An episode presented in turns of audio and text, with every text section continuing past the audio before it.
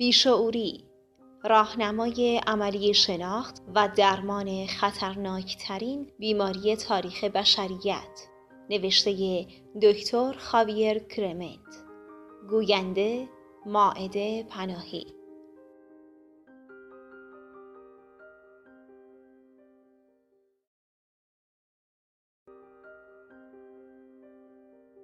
مقدمه نویسنده مثل هر کس دیگری من هم در تمام زندگیم با بیشورها سر و کار داشتم. اما در بیشتر این اوقات مثل بیشتر افراد جامعه درگیر مفاهیم و تعاریف قدیمی بیشوری بودم. مثل دیگران بیشوری را به عنوان بیماری نمی شناختم و فکر می کردم بیشوری نوعی کمبود شخصیت است که صرفاً با اراده می توان آن را اصلاح کرد یا از بین برد. اما حالا من ماهیت بیشوری را می شناسم. بیشوری یک نوع اعتیاد است و مثل سایر اعتیادها به الکل و مواد مخدر یا وابستگی دارویی اثرات سو و زیانباری برای شخص معتاد و اجتماعی که در آن زندگی می کند دارد. بدترین خصوصیت این اعتیاد آن است که بیشورها ذره هم از بیشوریشان آگاه نیستند. این امر البته در مورد خود من هم صادق بود. آشکار کردن ضعف‌ها و اشتباهات خود برای هیچ کس کار آسانی نیست.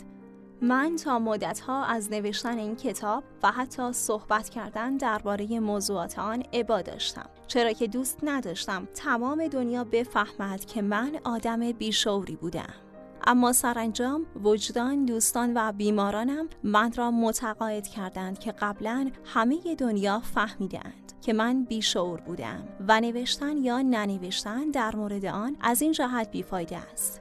ولی شاید بتوانم با نوشتن سرگذشت خودم به بیشعورهای دیگر کمک کنم تا بهبود یابند از این رو در نهایت فروتنی تصمیم گرفتم تا سرگذشت دردناک اعتیاد خود به بیشوری و نیز راه دشوار رهایی از آن وضعیت رقتبار را برای استفاده دیگران بنویسم.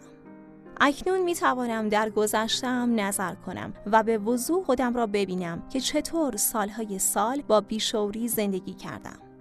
به عنوان یک بیشعور درمان شده رنج و مشقت لازم برای درمان شدن را درک می کنم. چیزی که هیچ آدم عاقلی دوست ندارد آن را تجربه کند. ولی وقتی آدم گرفتار بیشعوری شد چاره دیگری برایش وجود ندارد. دیر یا زود زندگی در مقابلش قد علم می کند و می گوید تو بیشعوری شما هم در مقابل تکذیبش می‌کنید. لگدش می‌زنید لعنتش می‌کنید. سرش فریاد می‌زنید. کتکش می‌زنید. با او جر و بحث می‌کنید. سعی می‌کنید فراموشش کنید و فخشش می‌دهید. اما زندگی جا نمی‌زند. یا شما قبل از آنکه او به حسابتان برسد به حساب خود می‌رسید و یا او به حساب شما خواهد رسید. از این رو با صداقت و تأسف فراوان باید اقرار کنم که من 20 سال آزگار یک بیشعور تمام ایار بودم. در این مدت دوستان و اعضای خانواده ام از بیشعوری من آزار فراوان دیدند و در بسیاری از مواقع من هم آنها را از خودم فراری می دادم. حتی بیماران من هم از بینزاکتی و خودپسندی های زاید الوصف من خیلی می رنجیدند. اگر من زودتر به بیشوریم پی می بردم و در سنین پایینتر برای درمانم دست به کار می شدم اگر نگویم همه دست کم بسیاری از این عوارض قابل پیشگیری بودند. به عقیده من هیچگاه برای تشخیص نشانه های بیشعوری خیلی زود یا خیلی دیر نیست.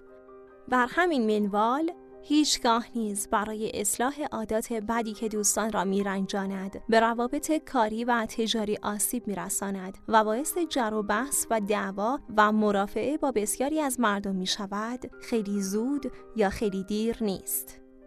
خود من تا چهل سالگیم کوچکترین نشانه ای از بیشعوریم احساس نکرده بودم. مثل بیشتر بیشعورها من هم به اینکه آدم نیرومندی هستم و همیشه به هر چیزی که می‌خواهم می‌رسم مباهات می‌کردم. از همان سنین دوران دبیرستان یاد گرفتم که چگونه ندای وجدانم را خاموش کنم و هر گونه احساس گناهی را در نطفه خفه کنم. در دوران رزیدنتی فهمیدم که می توانم هر چیزی را با توپ و تشر از پرستاران، بیماران و دیگران بخواهم. یعنی در حقیقت معمولا با این شیوه دیگران را مجبور می کردم که دقیقا مطابق خواست من رفتار کنند. تازه بعد از اینکه به عنوان پزشک متخصص شروع به کار کردم باز هم فوتوفنهای بیشتری در پرخاشگری و زرنگ بازی کسب کردم ذکر این نکته مهم است که من همیشه فکر می کردم اینها خصوصیاتی مثبت به نشانه اعتماد به نفس است به عنوان پزشک در تست های روانشناسی و روانکاوی متعددی باید شرکت می کردم و پاسخ همه آنها این بود که من شخصیتی قوی دارم و دارای چنان عزت نفس بالایی هستم که از دیگران بینیازم می سازد. نمرات من در خودسازی بالا بود چرا که تمرکزم خوب بود. مصمم بودم اختیارم دست خودم بود و خودسنجی می کردم این به معنای آن بود که کسی نمی توانست با من در بیفتد و اگر هم هوس چنین کاری به سر کسی می‌زد به راحتی می توانستم سر جای خودش بنشانمش.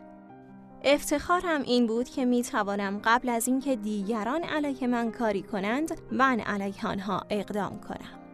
این ویژگی های شخصیتی خیلی به من کمک می کرد. به طوری که به عنوان پزشک متخصص در مقعد شناسی کارم خیلی گرفته بود. با زن بسیار جذابی ازدواج کردم و دو تا بچه فوق العاده آوردیم. تمام همکارانم به من احترام میگذاشتند و در بیمارستان و محافل پزشکی جایگاه ویژه‌ای داشتم. در اجتماع هم به من به عنوان کسی که در حرفش از نفوذ و اعتبار بالایی برخوردار است نگاه می شد. کلا زندگی خوبی بود و من از زندگی و از خودم راضی بودم. اما همه چیز در قلمرو دکتر خاویر کرمنت به خوبی و خوشی پیش نمی رفت که گاهی این حس ناخوشایند به سراغم می آمد که رفتار احترامیز همکارانم نسبت به من بیشتر از روی ترس است تا احترام واقعی. اما اینطور وانمود می کردم که چندان فرقی هم نمی کند و این امر ناشی از حیبت من است. اینطور به نظر می رسید که تا سر و کله من پیدا می شود بعضی از همکاران گفتگوهایشان را قطع می کنند و متفرق می شوند و دوستانم هر روز بیش از پیش از اینکه نمی توانند با من باشند عذر خواهی می کنند. وقتی که در یک میهمانی حرف می زدم بعضی ها با بیقراری و ناراحتی به زمین خیره می شدن و چیزی نمی گفتند. انگار که حتی یک کلمه از حرفهای من را هم نمی‌خواستند بشنوند. اما من اینطور به خودم می قبولندم که این مشکل خود آنهاست و شاید مشکلات شخصی مشغولشان کرده است. زنم یک بار جشن تولد قافلگیر کننده ای برایم ترتیب داد. اما قافلگیر کننده ترین چیز این بود که فقط شش نفر در آن مراسم حضور یافتند که تازه سه تای آنها هم زن و بچه های خودم بودند. اما من آن را به پای حسادت دوستانم نسبت به موفقیت های چشمگیرم گذاشتم.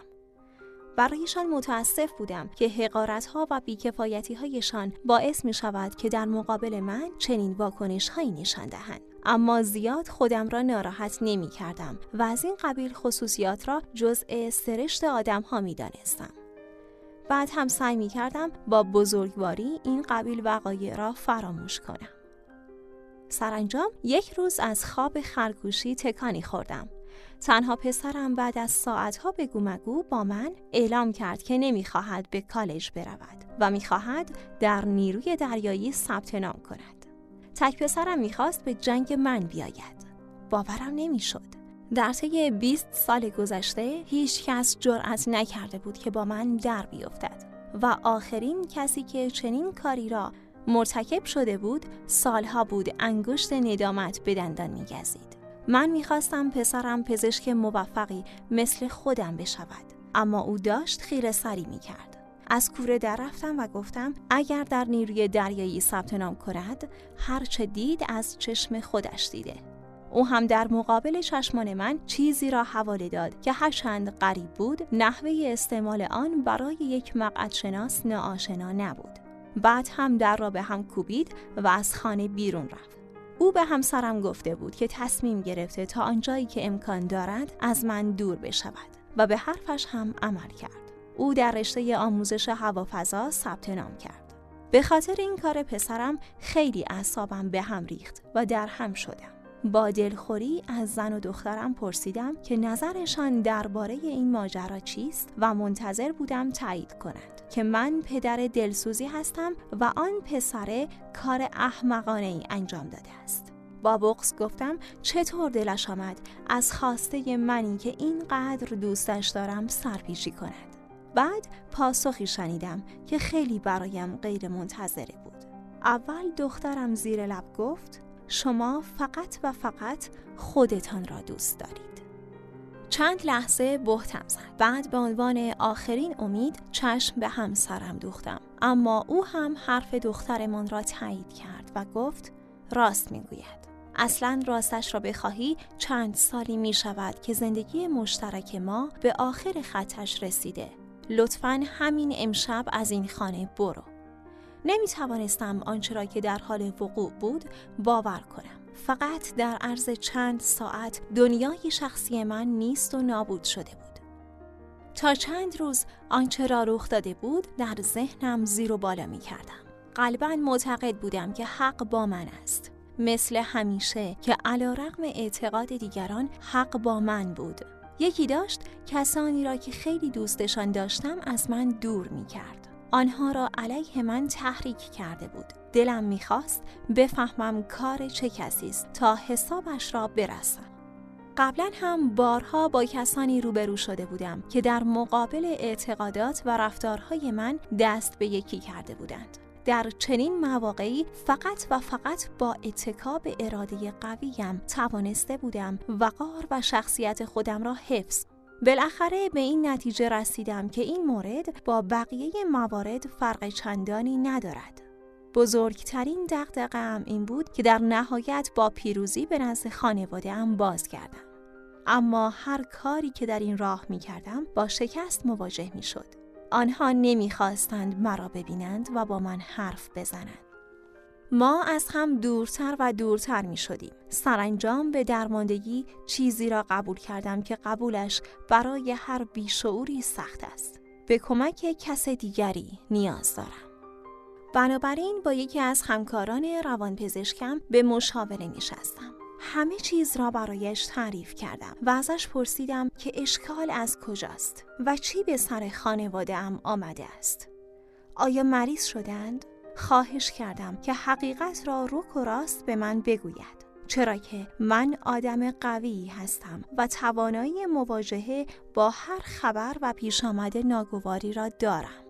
دوستم کمی درنگ کرد و بعد در حالی که توی چشمهای من نگاه می کرد گفت آنها مریض نیستند. حالشان خیلی هم خوب است. مدتی طول کشید تا منظورش را از این حرف بفهمم. چیزی که مواجهه با آن برایم خیلی سنگین بود. منظورت این است که پس من مریضم؟ نه تو هم مریض نیستی. تو فقط بیشعوری. من که از این پاسخ بیادبانی جا خورده بودم با عصبانیت گفتم من اینجا نیامده ام که به من توهین شود اگر نمی توانی مشکلم را حل کنی می‌روم و رفتم در شش ماهی که پس از آن سپری شد انگار که تمام دنیا تبدیل به جهنم شده بود یا دست کم مطب مقعد شناسی من عین جهنم سوزانی شده بود دلم برای خودم میسوخت و خودم را قربانی نیروی ناشناخته ای می دیدم که باعث شده بود کسانی که دوستشان داشتم درکم نکنند و نادیده ام بگیرند و کسانی که از آنها کمک خواسته بودم مسخره ام کنند. یک روز عصبانی بودم و روز دیگر غمگین اما هیچ وقت شاد یا حتی راضی نبودم. خوب نمیخوابیدم و همیشه بیقرار بودم. هر تأخیر، تعلیق و وضعیت پیچیده ای را طوری می دیدم که انگار در خدمت دشمنی اسرارآمیز است. نمی‌دانم پرستاران بخش یا بیمارانم در آن زمان چطور مرا تحمل می کردن. واقعا یک حیولا شده بودم.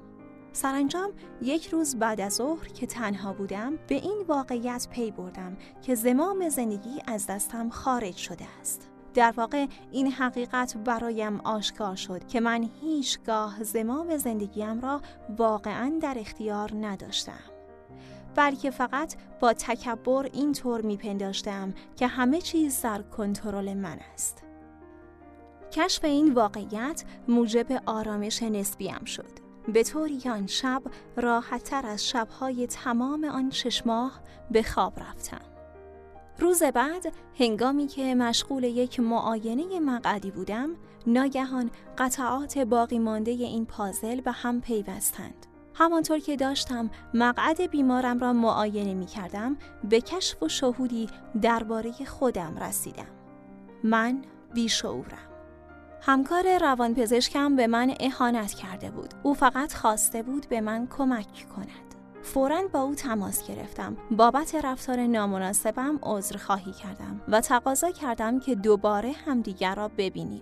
از آنجا که یکی از قرارهای ملاقاتش لغو شده بود توانستم بعد از ظهر همان روز ببینمش. همین که روی صندلی نشستم بیدرنگ گفتم تو راست می‌گویی من بیشعورم. خمیزه کشید و گفت این را که همه می‌دانند خب تو چطور آن را درمان می کنی؟ چی را درمان می کنم؟ بیشعوری من را دیگر همکارم گفت بیشعوری که مرض نیست یک جور خصیصه است و به همین خاطر هم قابل درمان نیست منظورش چیست که قابل درمان نیست؟ ببین چه تو بیشعور باشی چه نباشی واقعیت این است که خیلی از مردم بیشعورن بیشعوری چیزی است مثل چپ دست بودن. قابل درمان هم نیست. بحت زده شده بودم. پرسیدم پس اگر علم روانپزشکی نتواند مشکل بیشعوری یک نفر را حل کند فایده اش چیست؟ ببین بیشعوری بیماری خاصی نیست. مثل یک جور طرز بیان است. روانپزشکی هم نمی‌تواند برای کسانی که شعور ندارد کاری بکند. اصلا میدانی ما چقدر روانپزشک بیشعور داریم آن وقت بود که فهمیدم نباید چشم امید به یاری کسی داشته باشم. ندایی درونی به من می گفت که او در اشتباه است. اعتقاد داشتم که بیشعوری یک نوع خصوصیت اخلاقی بد نیست، بلکه بیماری است. یک نوع اعتیاد است به رفتار ابلهانه و وقیهانه که سرانجام ما را چنان بیچاره می کند که حتی از درک تعصب و تکبر و خودپسندیمان هم عاجز بمانیم. بنابراین من برنامه را برای مراقبت، درمان و بهبودی خودم آغاز کردم که چند سال طول کشید و در نهایت چیزی را ثابت کردم که همکارم معتقد بود محال است. بیشعورها قابل درمانند. چیزی که در وهله اول غیرقابل باور می نماید و برای بیشعورهایی که هنوز درمان نشده اند به کشف دوباره اصول و ویژگی های انسانی می ماند. افسوس می‌خورم که چرا زودتر روند درمانیم را آغاز نکردم. تا آنقدر به دیگران آزار و زیان نرسانم. البته توانستم برخی از کارهایم را جبران کنم. به طوری که زنم دوباره مرا پذیرفته و با هم زندگی خوب و شیرینی داریم. دخترم با من آشتی کرد و الان در کالج درس می‌خواند پسرم هم خلبان نیروی دریایی شده است و دارد به من درس پرواز یاد می‌دهد مقعد شناسی را مدت هاست که رها کردم و الان کارم معاینه بیشور هاست. حالا من روانپزشکیم که تخصصش کار روی بیشعوری و کمک به بیشعورها برای رهایی آنها از این آرزه است. البته شاخه سنتی روانپزشکی هنوز از این تلاش ابتکاری چندان حمایتی نکرده است. اما کار من رونق بسیاری دارد و شعار اصلی من همه جا پیشیده است که بیشورها امیدوار باشند. حالا من دائما در کنفرانس ها سخنرانی می کنم و با درمانگرهای زیادی که روی سایر اعتیادها کار می کنند در ارتباطم. البته کتاب بیشوری چیزی بیش از روایت بهبودی شخصی من است. جرقه امیدی است برای آنهایی که با بیشعوری خو گرفتن. اعلامیه رهاسازی است. دیگر لازم نیست کسی از بیشعور بودنش شرمسار باشد. بیشعوری یک بیماری مشخص مثل سایر بیماری هاست که با راه ها و وسایل تعریف شده قابل درمان است. طی کردن راهی که منجر به درمان من شد برای هیچ بیشعوری غیر ممکن نیست.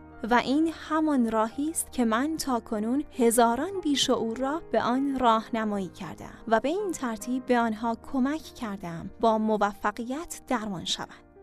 فقط به یک چیز نیاز است و آن هم شهامت توقف بیشعور بودن است. که خب البته مشکل ترین بخش ماجرا هم معمولا همین است. برای این منظور باید راهنما یا درمانگر خوبی داشته باشید.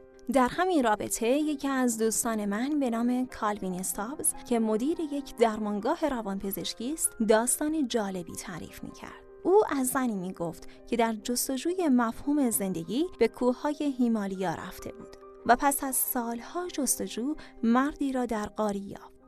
با خود گفت آهان یک مرتاز در حال تمرکز و مراقبه در قار و به آن مرد گفت آیا شما راه رستگاری را به من نشان می دهید؟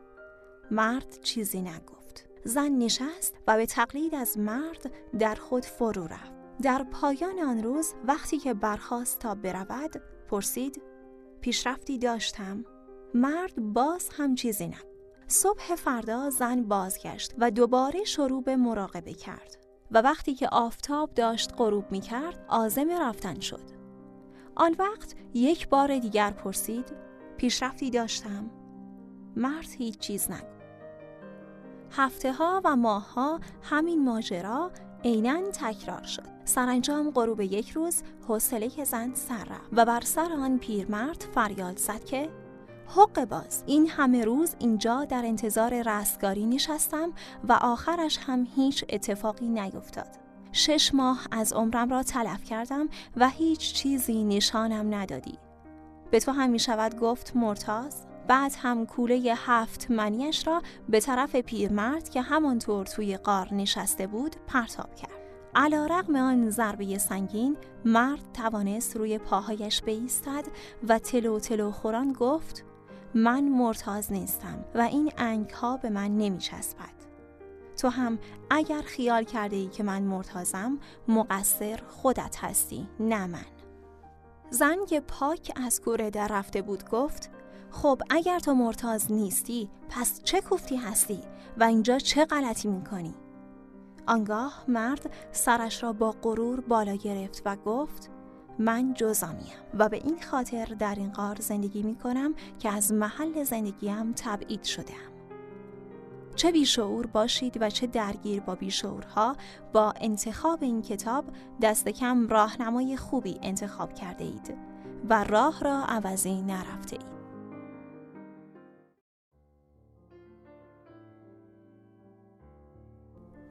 فصل اول. چه کسی بیشعور است و چرا یک نفر باید بخواهد بیشعور باشد؟ سرگذشت فرد. اگر بیشعورها عاشق می شوند فقط به یک دلیل است. می‌خواهند در هیچ چیز کم نیاورند. از جمله عشق.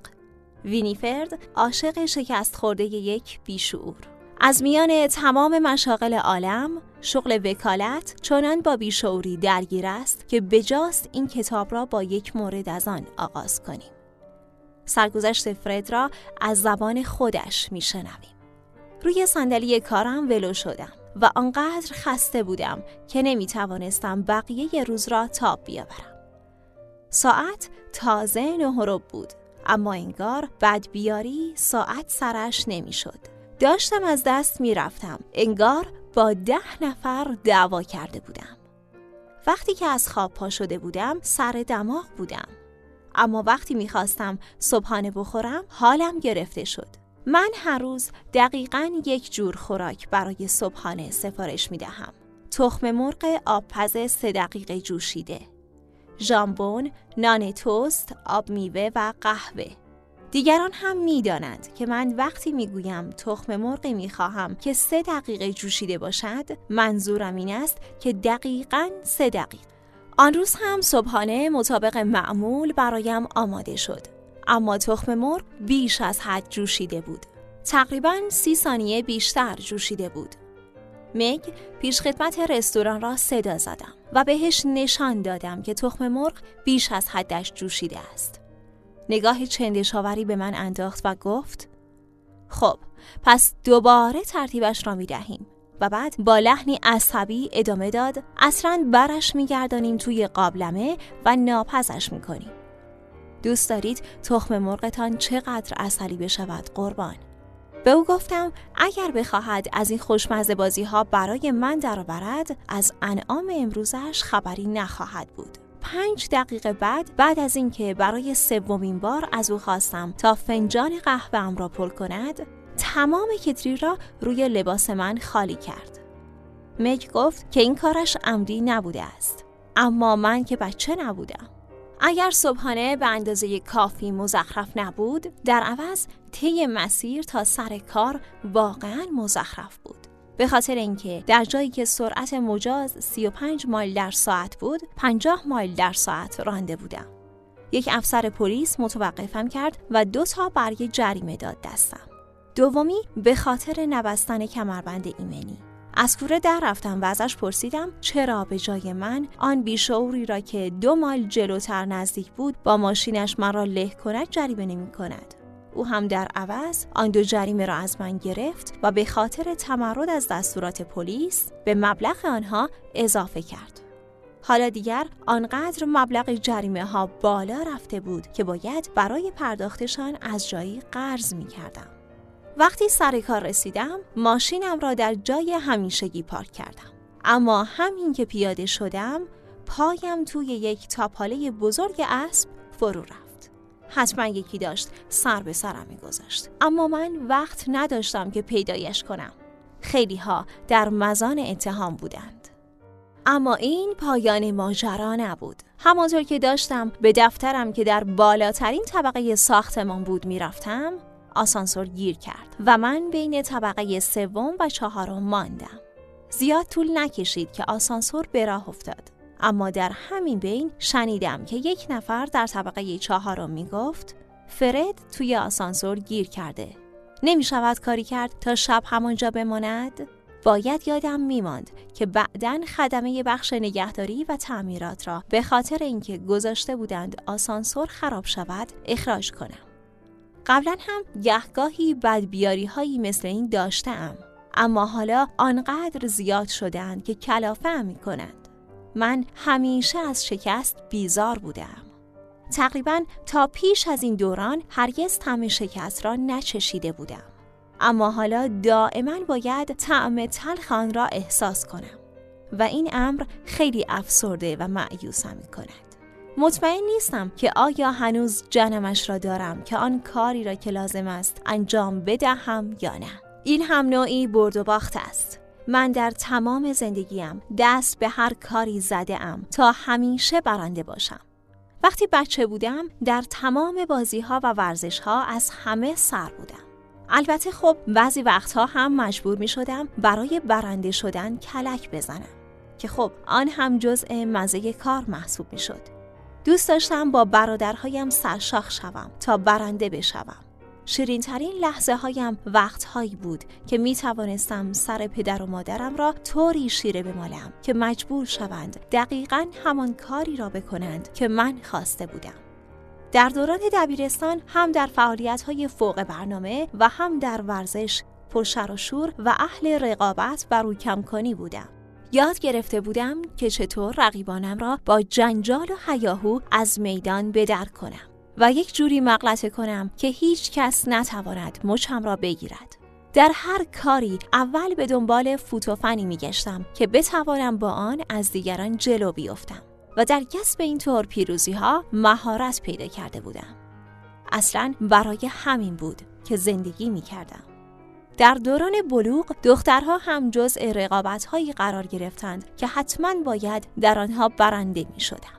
از تسلط بر آنها کیفور می شدم. دلم می‌خواست همه دخترهای لوند، دخترهای سانتیمانتال، دخترهای قد بلند، دخترهای قد کوتاه و به خصوص دخترهایی را که پا نمی‌دادند به چنگ بیاورم. بعد از هر شکار هم به سراغ طعمه بعدی می‌رفتم. خوب که فکر می کنم حدس می‌زنم دلیل اینکه اینقدر از کم آوردن فراری بودم رفتاری بود که برادرهای بزرگترم با من داشتند آنها همگی مرا به خاطر بچگی و کوچکتر بودنم مسخره می کردند و من هم در عوض سعی می کردم که از حد و مرز خودم بالاتر بروم. هیچ چیز برایم شیرین تر از آن نبود که روی آنها را کم کنم. و البته هرچه سنم بالاتر می رفت و بزرگتر می شدم در این کار بیشتر و بیشتر موفق می شدم. وقتی کوچک و درمانده بودم با خودم عهد کرده بودم که تمام کارهایشان را تلافی کنم و به عهدم وفا کردم. فکر می کنم پدرم هم هر بار که می‌دید من کارهای برادرهایم یا هر کس دیگری را که بزرگتر بود تلافی می کنم خیلی خوشش می آمد. چند بار شنیده بودم که با صدایی که به سختی شنیده می‌شد گفته بود همین روزهاست که این انجوشک مثل پدر پیرش بشود. در دانشگاه حقوق خواندم. با درجه عالی فارغ و تحصیل شدم و برای همکاری به یک مؤسسه حقوقی بزرگ دعوت شدم. بعد از 20 سال حالا من یکی از شرکای اصلی آن مؤسسه بودم و درآمد سالانه ام شش رقمی است. در حالی که برادرهایم همگی به شغل پدرمان چسبیدند و به طور شراکتی کاری را که پدر پایش را گذاشته بود ادامه می دهند. البته برنده بودن همیشه کار آسانی نیست. هرچند که در دانشگاه به اندازه کافی به ما رقابت بیرحمانه و از پشت خنجر زدن یاد داده بودند به زودی فهمیدم که در دنیای بیرحم و خودخواه واقعی بیشتر از حدی که آموخته بودیم به آن درس ها نیاز است. ضمنا فهمیدم که نباید به دیگران کوچکترین فرصتی برای ارزندام و موفقیت داد و هرگز هم ندادم. برای موفقیت در زندگی باید حقه های زیادی آموخت و کوچکترین فرصتی را از دست نداد. به خصوص اگر لازم شد باید هر کاری را هر چقدر هم که کثیف باشد تلافی و مقابله به مثل کرد. با این انصاف کاملا برای موفقیت آماده بودم. مرتب روی خودم کار می کردم تا پست و رزل به خصوص رزل باشم. به کلاس های بهبود روابط اجتماعی رفتم و یاد گرفتم چطور به راحتی اعتماد مردم را برای سوء استفاده جلب کنم. یاد گرفتم دروغ بگویم، حق سوار کنم و رکوراست ترین حقایق را طور دیگری وانمود کنم. یاد گرفتم که چه وقت باید یک نفر را به زمین زد و چه وقت به آسمان برد. با این هنرها اگر وکیل نمی شدم قطعا می توانستم یک نمایشگاه اتومبیل را به راحتی اداره کنم. وکیل دادگستری موفقی شدم. به زودی از قدرتی که به دست آورده بودم سرمست شدم. به خصوص وقتی بیشتر لذت می بردم که می توانستم قانون را به سمتی که میلم بود منحرف کنم. هرچه منحرفتر بهتر. استفاده از قانون در یک مورد مشروع هنر نیست و هر آدم تازهکاری از پس آن برمیآید اما فقط یک استادکار خبره می تواند آن را در راستای منافع خودش و حتی اهداف خلاف قانونش به کار گیرد. خیلی دوست دارم که آدم های لطیف، متشخص و درستکاری را که انگار برای شکست خوردن آفریده شده اند از میدان به در کنم. معتقدم که بزرگترین وظیفه من در زندگی آن است که به این موجودات احساساتی و رقتانگیز یاد بدهم که کم نیاوردن یعنی چه. هیچ وقت ازدواج نکردم اما هرگز بابت این موضوع پشیمان نیستم. هر وقت دلم بخواهد مدتی را با یکی میگذرانم. با این کار از هزینه های خانه و زن و بچه خلاصم و ضمنا اجازه نمی دهم که زنی زندگی را با من شریک شود. و آنقدر به من نزدیک شود که بتواند در کارهایم نظر بدهد یا برای کارهایش از نظرم استفاده کند. آن هم بدون پرداخت حق مشاوره. بیشتر وقتم را صرف کارم می کنم می‌دانم که آنجا برنده ام بسیاری از موکلان من که خودشان بهتر می‌دانند چه کارها که نکردند طوری به سالن دادگاه پا می‌گذارند که انگار دارند به جهنم می‌روند. اما با حکم تبرعه از آنجا خارج می شوند. بعضی از آنها را توانستم هفت هشت بار تبرعه کنم. عاشق هنرنمایی در مقابل هیئت منصفه ام. نهایت دست و پنجه نرم کردن با سیستم غذایی همین است که هشت نفر را متقاعد کنید که موکل شما مثل یک بچه شیرخواره پاک و معصوم است. حتی اگر پولهایی که از بانک دزدیده همانجا توی جیبش قلمبیده باشد. برنده بودن چیزی نیست که فقط از خودم انتظار داشته باشم. همه کارمندان و زیردستانم هم باید همیشه برنده باشند. برای این منظور مثل اسب اساری از آنها کار می‌کشم و می‌دانند که به هیچ وجه اشتباهات را تحمل نمی کنم. البته گهگاهی پیش می آید که یکی از آنها بخواهد اشتباهی را که مرتکب شده با این دستاویز توجیه کند که من آنقدر کار سرش ریخته ام که به همه آنها نمی رسد. اما من به هیچ کدامشان اجازه نمی دهم تقصیر ندانم کاری هایشان را به گردن من بیندازند. چیزی که هیچ وقت تحملش نمی کنم آدمی است که بخواهد در مقابل من تیزبازی درآورد. حالا چه برای من کار کند و چه موکل باشد. رئیس منم و هیچ کس حق ندارد برایم تعیین تکلیف کند یا از من ایراد بگیرد. با این حال دارم از کشمکش دائمی با کارکنانم خسته میشم. اصلا وفاداری و عرق کاری از بین رفته است. در سه سال گذشته چند بار مجبور شدم تمام کارکنان مؤسسه را عوض کنم. دیگر منشی و تایپیست خوب هم پیدا نمی شود. بعضی اوقات حتی اسم کسانی را که دارم اشکالاتشان را گوشزد می کنم نمی‌دانم.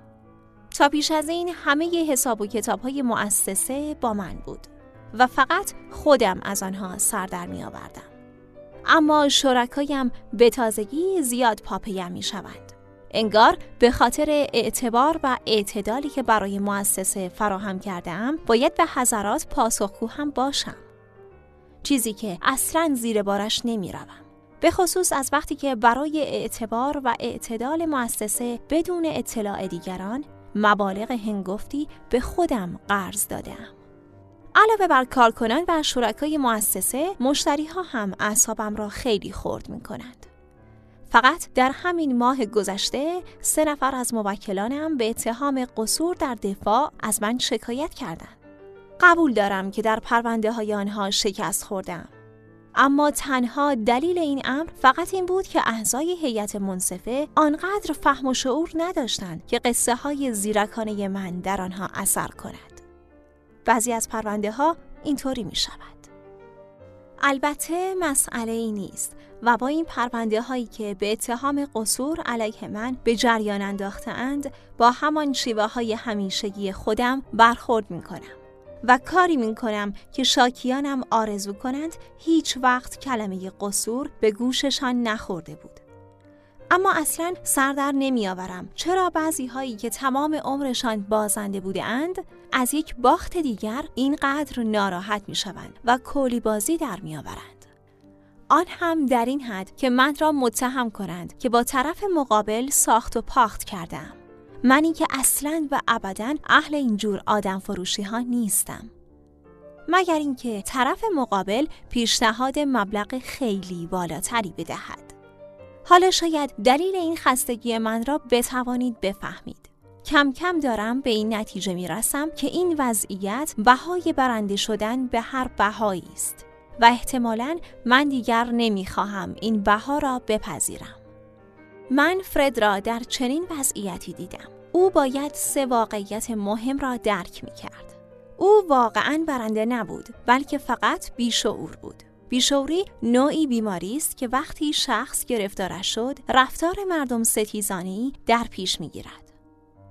در واقع فرد از زندگی خسته نشده بود بلکه از بیشعور بودنش که باعث شده بود همه او را ترک کنند خسته شده بود. همین که شخصی به بیشوری مبتلا شد این بیماری بر تمام شونات زندگی او مسلط می شود. بیشعوری مثل انگل از بدن شخص بیمار تغذیه می کند و جدا شدن از آن آسان نیست. وقتی کسی بفهمد با حق بازی یا زورگویی می تواند پیروز میدان باشد، در دوری می افتد که خارج شدن از آن مشکل خواهد بود. اگر بخواهی از بیشعوری نجات پیدا کنی، باید روی خودت کارهایی انجام بدهی.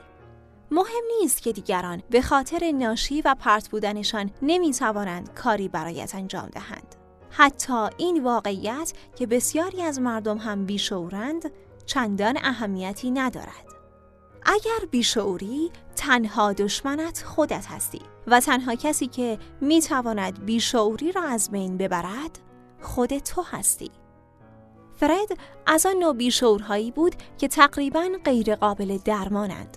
انسانی با زمیر غیرقابل نفوذ اولین بار که به او گفتم بیشعور است کم نیاورد و پاسخ داد بیشعور باباته جواب دادم راست می‌گویی ولی نمی‌دانستم تو هم پدرم را می‌شناسی دوستش بوده ای؟ فرد گفت منظورم این بود که فحشت داده باشم پرسیدم چرا؟ به خاطر اینکه اگر من بیشعورم تو هم بیشعوری گفتم خب به همین خاطر است که من می‌توانم به تو کمک کنم. بعدها فرد برایم گفت تنها دلیلی که باعث شد تصمیم به درمان بگیرد این بوده که من آن روز به قدری او را گیج کرده ام که تا پیش از آن هرگز تا به آن حد گیج نشده بود. یعنی سرآغاز مراحل درمانی او از اینجا آغاز شد و این نکته مسئله مهمی را روشن می سازد. مراحل درمان هر بیشعور با بیشعور دیگر ممکن است بسیار متفاوت باشد. هیچ فرمول دقیق علمی در این مورد وجود ندارد. هر بیشعوری خودش مراحل درمانش را مشخص می کند. هرچند که همیشه اقرار به بیشعور بودن و مردم آزاری و آنگاه عزم جدی برای تبدیل شدن به یک آدم باشعور گام اول است. وقتی که نخستین گام برداشته شود، مراحل بعدی زیر در جهت درمان بیشعوری امکان پذیر می شود. درک خسایل و شخصیت کاملا پوشی که پایه و مایه بیشعوری شماست. به این پوشی در برخی از متدهای درمان بیشعوری چاه گفته می شود و در بقیه چاله. فهمیدن این مطلب که پر کردن این چاه با تغییر رفتار امکان پذیر است. تغییر رفتار به نحوی که دیگران را حقیقتا به سوی شما جلب کند. و آنها را به جای اینکه پوست خربزه زیر پایتان بیاندازند دوستان واقعی شما کند کشف این واقعیت که واقعا قادر به تغییر چیزی که زندگی نام دارد هستید در حقیقت هر بیشعوری که خودش را اصلاح می کند بیش از حد تصور به بهبود کیفیت زندگی و روی کره زمین کمک می کند. انجام این تغییرات ساده نیست چرا که به تغییرات بنیادی در نحوه تفکر و رفتار انسانی نیاز دارد. وقتی که بفهمید اعضای خانواده و دوستانتان واقعا در مورد شما چطور فکر می کنند، بهت زده خواهید شد. حتی شاید افسرده شوید و احساس گناه و سرفکندگی کنید. چیزهایی که تحملشان برای درمان بیشعوری احتمالاً سخت و مشقت بار است. اما مطمئن باشید به زحمتش میارزد و معیوس نشوید. خوشبختانه ماجرای فرد پایان خوشی داشت. او سرانجام فهمید که در دنیا آدمهای بازنده خیلی بیشتر از آدمهای برنده اند. و او اگر می‌خواهد محبوب باشد باید بیشتر با بازنده ها باشد. فرد با میگ ازدواج کرد. بی را به همان افسری که جریمهش کرده بود و معلوم شد که چشمش دنبال ماشین فرد بوده فروخت و برای جبران توهین و آزار و اذیت‌هایی که به کارکنانش روا داشته بود به همه آنها پاداش و اضافه حقوقهای بالایی داد.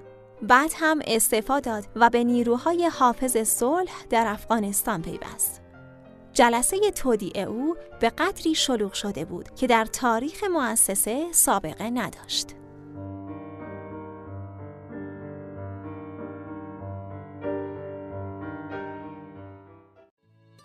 چند سرگذشت دیگر فکر نمی کردم که بیشعور باشم فقط مثل فرمان روای زورگویی بودم که تنها زمانی خوشنود می شدم که داشتم حرمت و شادی اطرافیانم را ضایع می کردم پریسیلا یک بیشعور تحت درمان ممکن است برخی از خصوصیات خودتان را در سرگذشت فرد که پیشتر آمد تشخیص داده باشید. سرگذشت او از آن روایت هایی است که من معمولا میشنوم. اما همه بیشعورهای موجود در چنین احمقهای جاه طلب، زورگو و خودستایی خلاصه نمی شود. گونه های فراوانی از بیشعورها وجود دارد که باید بررسی شود. به عنوان نمونه چند تا از آنها در روایت های زیر نشان داده شدهاند. الکسیس قد بلند، جذاب و بلند است. اکنون در آستانه چهل سالگی خودش را در حرفهاش موفق اما در یک رابطه عاطفی شکست خورده می‌داند. در این مورد او هم مثل بسیاری از بیشورها زیاد درباره خودش چیزی نمی‌داند. الکسیس همیشه محبوب پسرانی بود که می توانستند از عهده مخارج هنگفت حوسرانی های او برایند. رابطه برقرار کردن با الکسیس چندان کار مشکلی نبود و به راحتی هم می توانست به رخت خواب منتهی شود. اما مثل این بود که یک نفر بخواهد روحش را به شیطان بفروشد. با این اصاف او همیشه می توانست مردانی را پیدا کند که با کمال میل این مخارج را بر عهده بگیرند. آنها برایش بهترین لباسها و جواهرات را می خریدند و کمک هایی به او می کردند که هیچ وقت مجبور نبود جبران کند. همیشه یک ماشین مدل بالا و آپارتمانی گران قیمت برایش مهیا بود. حتی اگر علنا می گفت که هیچ پولی بابت اینها نخواهد پرداخت. از نظر او مردها فقط به درد این می‌خورند که در را برایش باز کنند.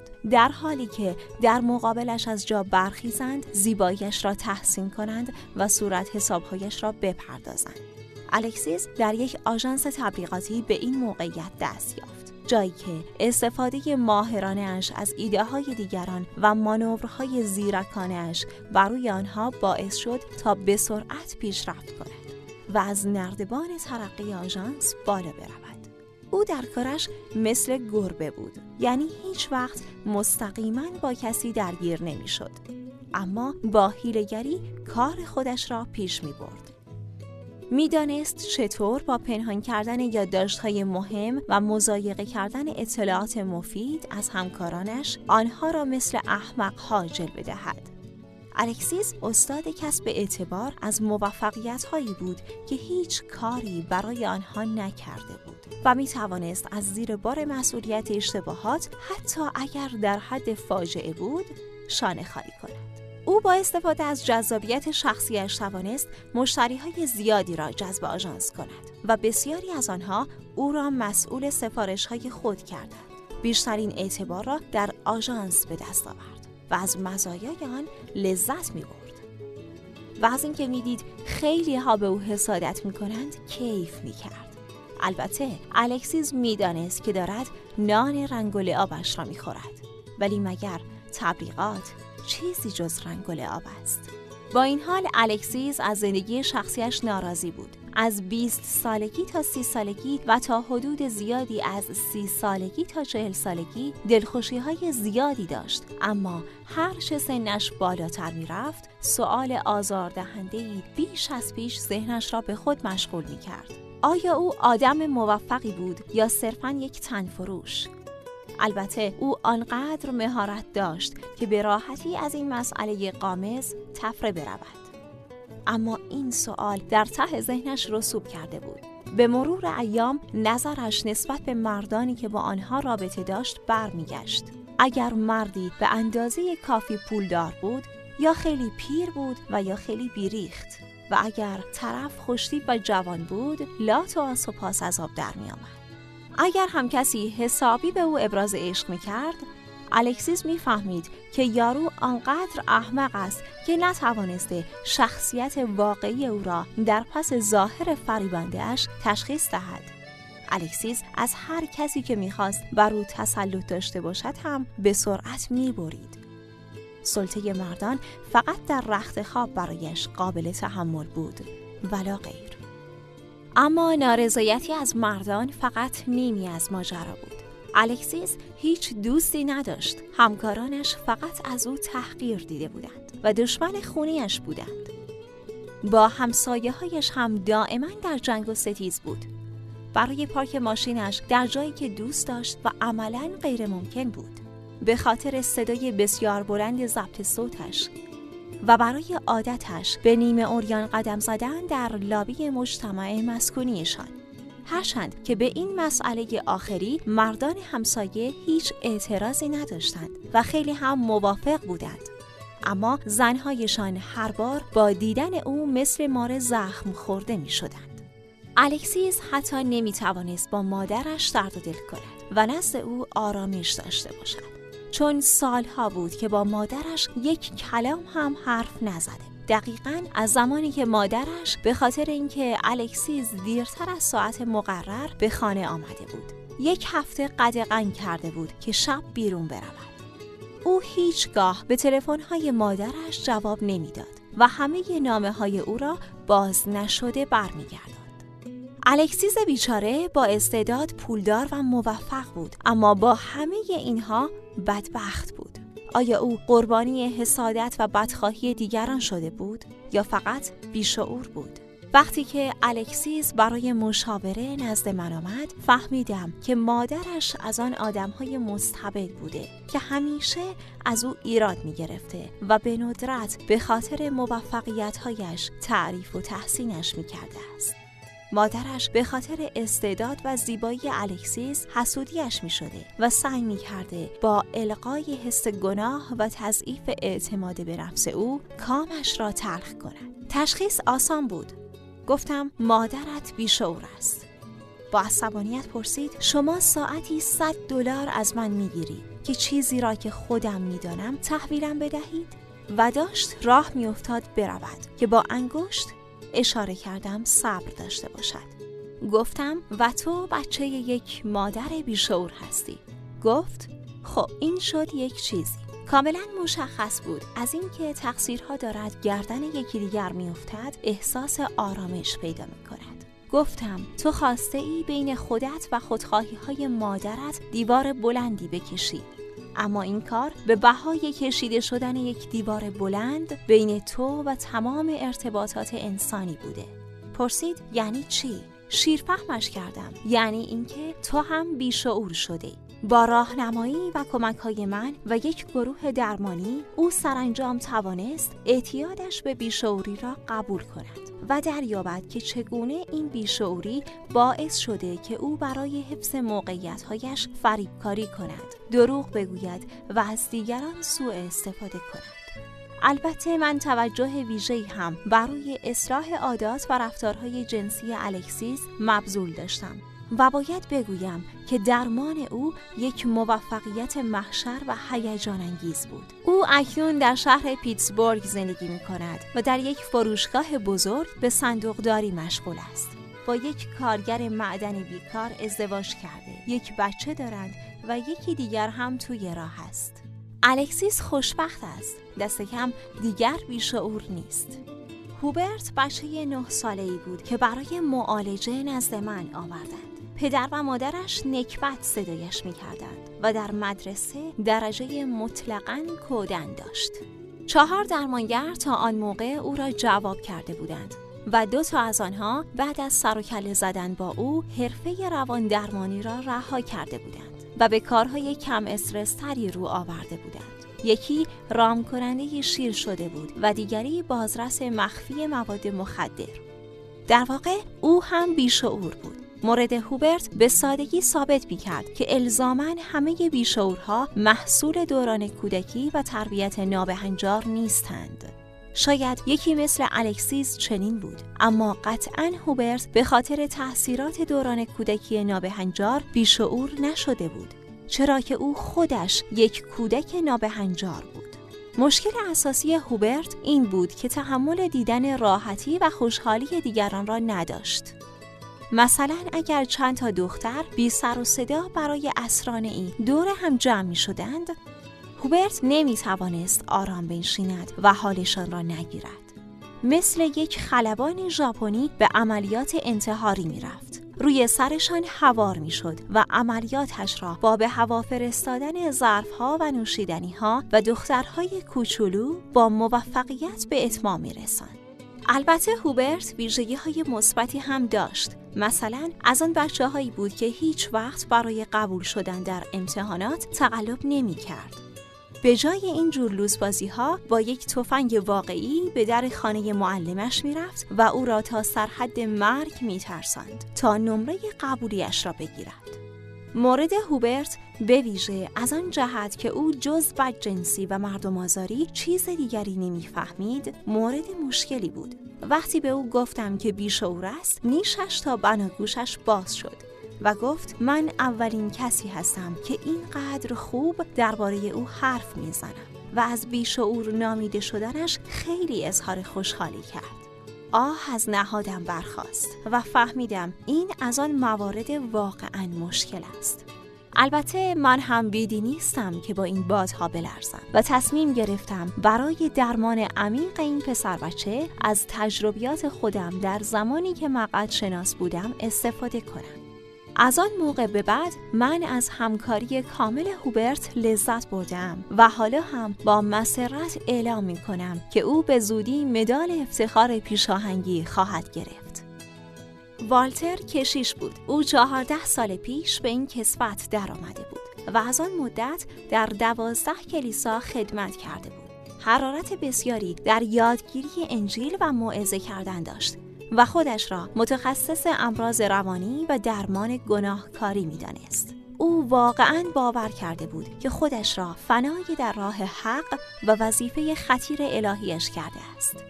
والتر در خطابه هایش به سراحت می گفت که وظیفه ما آن است که در محضر خدا مواظب کوچکترین اعمال و رفتارمان باشیم.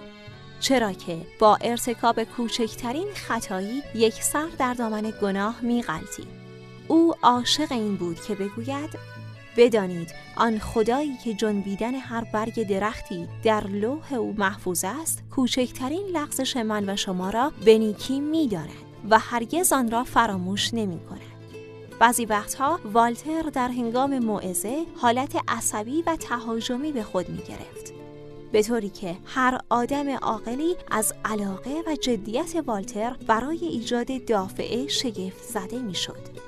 چند بار هیئت مدیره کلیسا برای این حالتها به والتر تذکر داده بود. اما او همیشه با لفاظی ها و جست های زاهدانه نه فقط انتقادات را قبول نکرده بود بلکه یک چیزی هم طلبکار شده بود. والتر معمولا به هیئت مدیره یادآوری می کرد که خادمان راستین خداوند دشمنان زیادی دارند و هیئت مدیره کلیسا نباید اجازه دهد کسانی که هیچ کاری برای خداوند نکرده اند آنها را بازیچه دست خود کنند. اوزا بر این منوال بود تا اینکه یک بار والتر تصمیم گرفت برای یک شنبه درباره زنای محسنه موعظه کند. با همان حالت همیشگی خطابه قرایی درباره این گناه کبیره ایراد کرد و در مورد کراهت و شناعت عظیم زنای محسنه در نزد پروردگار سخنرانی کوبنده ای کرد. او به حاضران گفت که جای هر کسی که چنین گناهی را مرتکب شده باشد تا ابد در قهر جهنم است و هیچ جای امیدی هم برای کسی باقی نگذاشت. یکی دو هفته بعد وقتی که والتر داشت مراسم عشای ربانی را آغاز می کرد یکی از هزار که ظاهر موقر و متشخصی هم داشت از جای خود برخاست و با اسلحه اش به سمت والتر نشانه گرفت. آن مرد به والتر گفت بهتر است دعایت را از ته دل بخوانی چون شاید آخرین دعایت باشد. و حتما هم از خدا بخواه که برای زناهای محسنه و غیر محسنت ببخشدت. اگر دست از سر زن و دخترهای من بر نداری خودم تا در دروازه جهنم راهیت می‌کنم. والتر آن موقعیت ناگوار را با تقوا و خیشتنداری تحمل کرد. او به هزار گفت که تهمت آن مرد محترم ناحق است اما او از سر تقصیرش میگذرد. بسیاری از حاضران به خاطر این بردباری مؤمنانه و حتی قدیسانه والتر به گریه افتادند. اما روزگار والتر سر آمده بود. چند روز بعد شورای مخصوصی متشکل از پدران و شوهران حد ناموز شده نامه ای به سراسقف منطقه نوشت و درخواست کرد که نه تنها والتر از کلیسای ناحیه آنها اخراج شود بلکه خلع لباس هم بشود. اسقف برای مذاکره این محرمانه او را فراخواند. والتر آنجا هم هر تهمتی را بی اساس خواند. اما شاکیان دست پری داشتند. آنها عکس های رنگی واضحی از والتر در هنگام ارتکاب عمل به همراه نوارهای صوتی حاوی صداهای زنان و دختران رو کردند. با وجود این اسناد و مدارک والتر باز هم کم نمی آورد او می گفت این راهی بوده که او برای اجرای این فرمان مسیح که میفرماید به همسایت عشق بورز انتخاب کرده است. در خانه یک خادم خدا باید همیشه به روی بندگان خدا باز باشد. چه روز چه شب و چه نیمه شب. والتر به کلیسای سینزدهم فرستاده شد. اما اسقف عکس های رنگی خوشکیفیت را لابد برای روز مبادا نزد خود نگه داشت. ضربه نهایی وقتی بود که زن والتر اعلام کرد که او با بچه ها به خانه پدرش برخواهد گشت. و علاوه بر این پیشنهاد شغلی در بنیاد بین المللی ترویج بیخدایی را هم پذیرفته است. تر نابود شد. او همیشه فکر می کرد که اسقف از او حمایت خواهد کرد و زنش هم تحت هر شرایطی با او خواهد ماند. خیلی سعی کرد تا راه نجات اقلانی و یا مؤمنانه بیابد اما موفق نشد. او در محاصره دشمنان زیادی قرار داشت و کسی نبود که نجاتش بدهد. والتر به این نتیجه رسید که اینها کار شیطان است. اما واقعا این وضعیت به خاطر شیطان بود یا بیشعوری؟ والتر را اسقف نزد من فرستاد. من به والتر کمک کردم تا زیر پوسته دینداریش را ببیند و قبول کند که هرگز آن آدم اندیشمند دلسوز و پرهیزکاری که گمان می کند هست نبوده است. او چیزی جز یک بیشور مذهبی نبود. والتر نمی توانست بپذیرد که به طرز بسیار ماهرانه ای خودش را هم فریب می‌داده. او باور داشت که نه تنها تمام اعمال و رفتارش شرافتمندانه بوده بلکه حتی بعضی از کارهایش را مساق بارز ایثار و فداکاری می‌دانست. مثلا معتقد بود که خودش را فدای زنان کلیسا کرده. به این ترتیب که مرهمی بر درد تنهاییشان شده و با برآوردن ضروری ترین نیازهایشان کمک کرده که به زندگی با شوهران سرد مزاجشان ادامه دهند. اما بالاخره قبول کرد که بزرگترین عطیه الهی برای عالم نسوان یا هیچ عالم دیگری نبوده است. متوجه شد که چقدر به دیگران آسیب رسانده و از اختیاراتش سوء استفاده کرده است. هرگز آن روز را فراموش نمی کنم که به من نظر کرد و گفت آیا من بیشعور بودم فرزند؟ چنین لحظاتی به کار روان درمانی من ارزش ویژه‌ای میبخشند. بعد از ماها مشاوره و درمان والتر با تقاضای طلاق همسرش موافقت کرد و کلیسا را هم ترک گفت. سخت ترین درس او درک این مطلب مهم بود که سایر مردم برای این خلق نشده اند که او با آنها سرگرم شود و بر ایشان فرمان براند. بنابراین باید به کلی رفتارش را عوض کند و راه و روش دیگری را در پیش گیرد. والتر الان در گوشه ای از خاورمیانه به شتربانی مشغول است. او مدعی است که خدا را دوباره شناخته و می‌گوید اگر خداوند بتواند امثال این مؤمنان بمگذار و من بیشعور را ببخشد پس قدرتمند ترین قادر جهان است. و اگر کسی از او درخواست کمک یا راهنمایی کند با مهربانی جواب می دهد هیچ وقت با یک بیشعور مشورت نکن. صدایی که در کبیر می پیشد انگار زمزمه می کند صحیحه.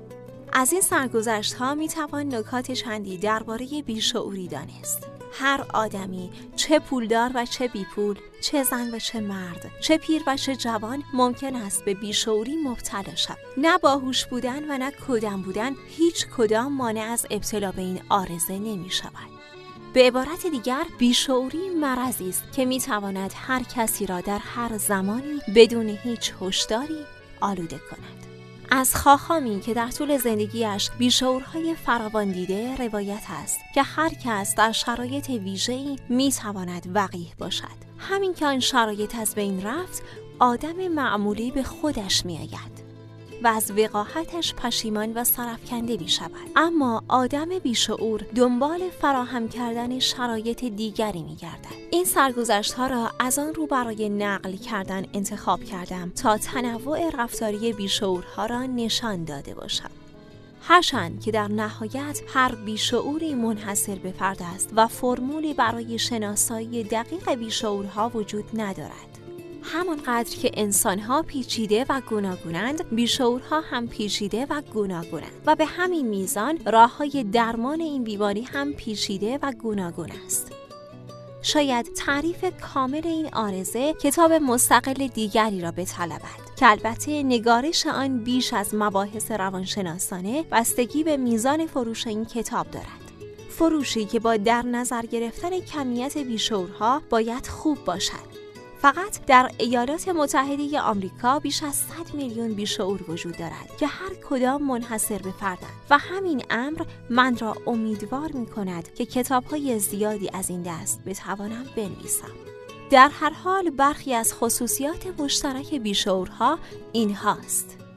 خودپسندی فجیع نفرت انگیزی بی حد خیرخواهی متکبرانه زمیر ناخداگاه غیرقابل نفوذ که با مته الماس هم نمی‌توان به آن نفوذ کرد. کسب قدرت با خار و خفیف کردن دیگران. امتناع از صفات اصلی انسانی. سوء استفاده بیرحمانه از آدمهای ساده. این صفات را به همراه مواردی دیگر در فصلهای پیش رو بررسی خواهیم کرد. فعلا نگران این چیزها نباشید. بالاخره دیر یا زود به این نتیجه خواهید رسید که احساس همزاد پنداریتان درست است.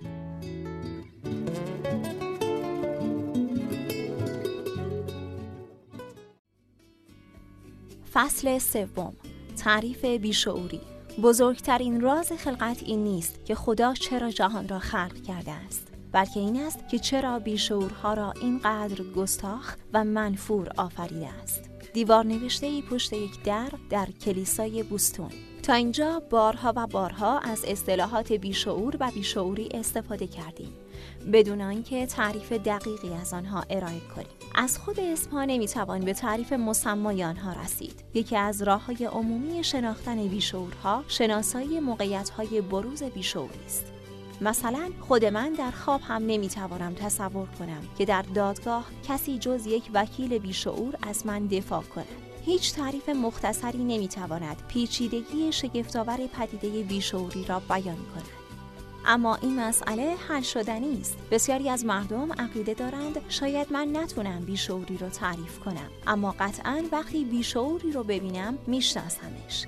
و این سخن درستی است تقریبا همه در این امر اتفاق نظر دارند که بیشعور کسی است که رفتار وقی و نفرت انگیزی را به صورت کاملا ارادی و عمدی از خود بروز می دهد و از ایجاد اختلالی که در کارها به وجود آورده و آزاری که به دیگران رسانده قلبا بسیار خوشحال است. البته همیشه منتقدانی هستند که به این نوع تعریف معترضند و آن را از زبان یک درمانگر متخصص زیادی دم دستی و گل و گشاد می‌دانند.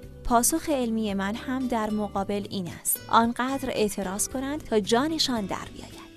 دیگران اعتراض می کنند که کلمه بیشعور واژه آمیانه نسبتا جدیدی است که فقط برای تحقیر و استهزا به کار می رود و از این رو درست نیست که به عنوان اصطلاحی پزشکی به کار رود. چون ممکن است باعث جریه دار شدن احساسات بیماران شود. روشن است که این جماعت چیز زیادی درباره بیشعوری نمی‌دانند و این واقعیت را که بیشعورها هیچ گونه احساساتی ندارند در نظر نمی‌گیرند. به عبارت دیگر احساسات یک آدم بیشعور تا زمانی که او در مسیر درمان و بهبودی قرار نگیرد اصولا غیر قابل جریه دار شدن است. بعضی ها هم می‌گویند که واژه بیشعوری خیلی سوبژکتیو و ذهنی است. گویا بیشعورها فقط در نظر ناظر وجود دارند. شخصا به عنوان یک مقعدشناس سابق معتقدم که این نظر فقط به درد استعمال به گویندگان این قبیل حرفهای قلمبه و سلمبه می‌خورد فکر می کنم که با این اوصاف باید مطلبی را روشن کنم و آن این است که حفظ و استعمال واژه بیشعور در درمان این بیماری ارزش و اهمیت بسیار زیادی دارد. همانطوری که مثلا نمی‌توان در درمان بیماران مبتلا به پارانویا این اصطلاح را نادیده گرفت در درمان بیشعوری هم نمی‌توان این واژه کلیدی را حذف کرد. منتها بیشعوری یک بیماری کاملا مشخص و معین نیست. درست است که مردم عادی خوششان نمیآید که بیشعور نامیده شوند. اما مردم عادی که بیشعور نیستند. بیشعورها پررو، نفرت انگیز، ترسناک و متکبرند. و باید اسمی رویشان باشد که دست کم کمی به خودشان بیایند.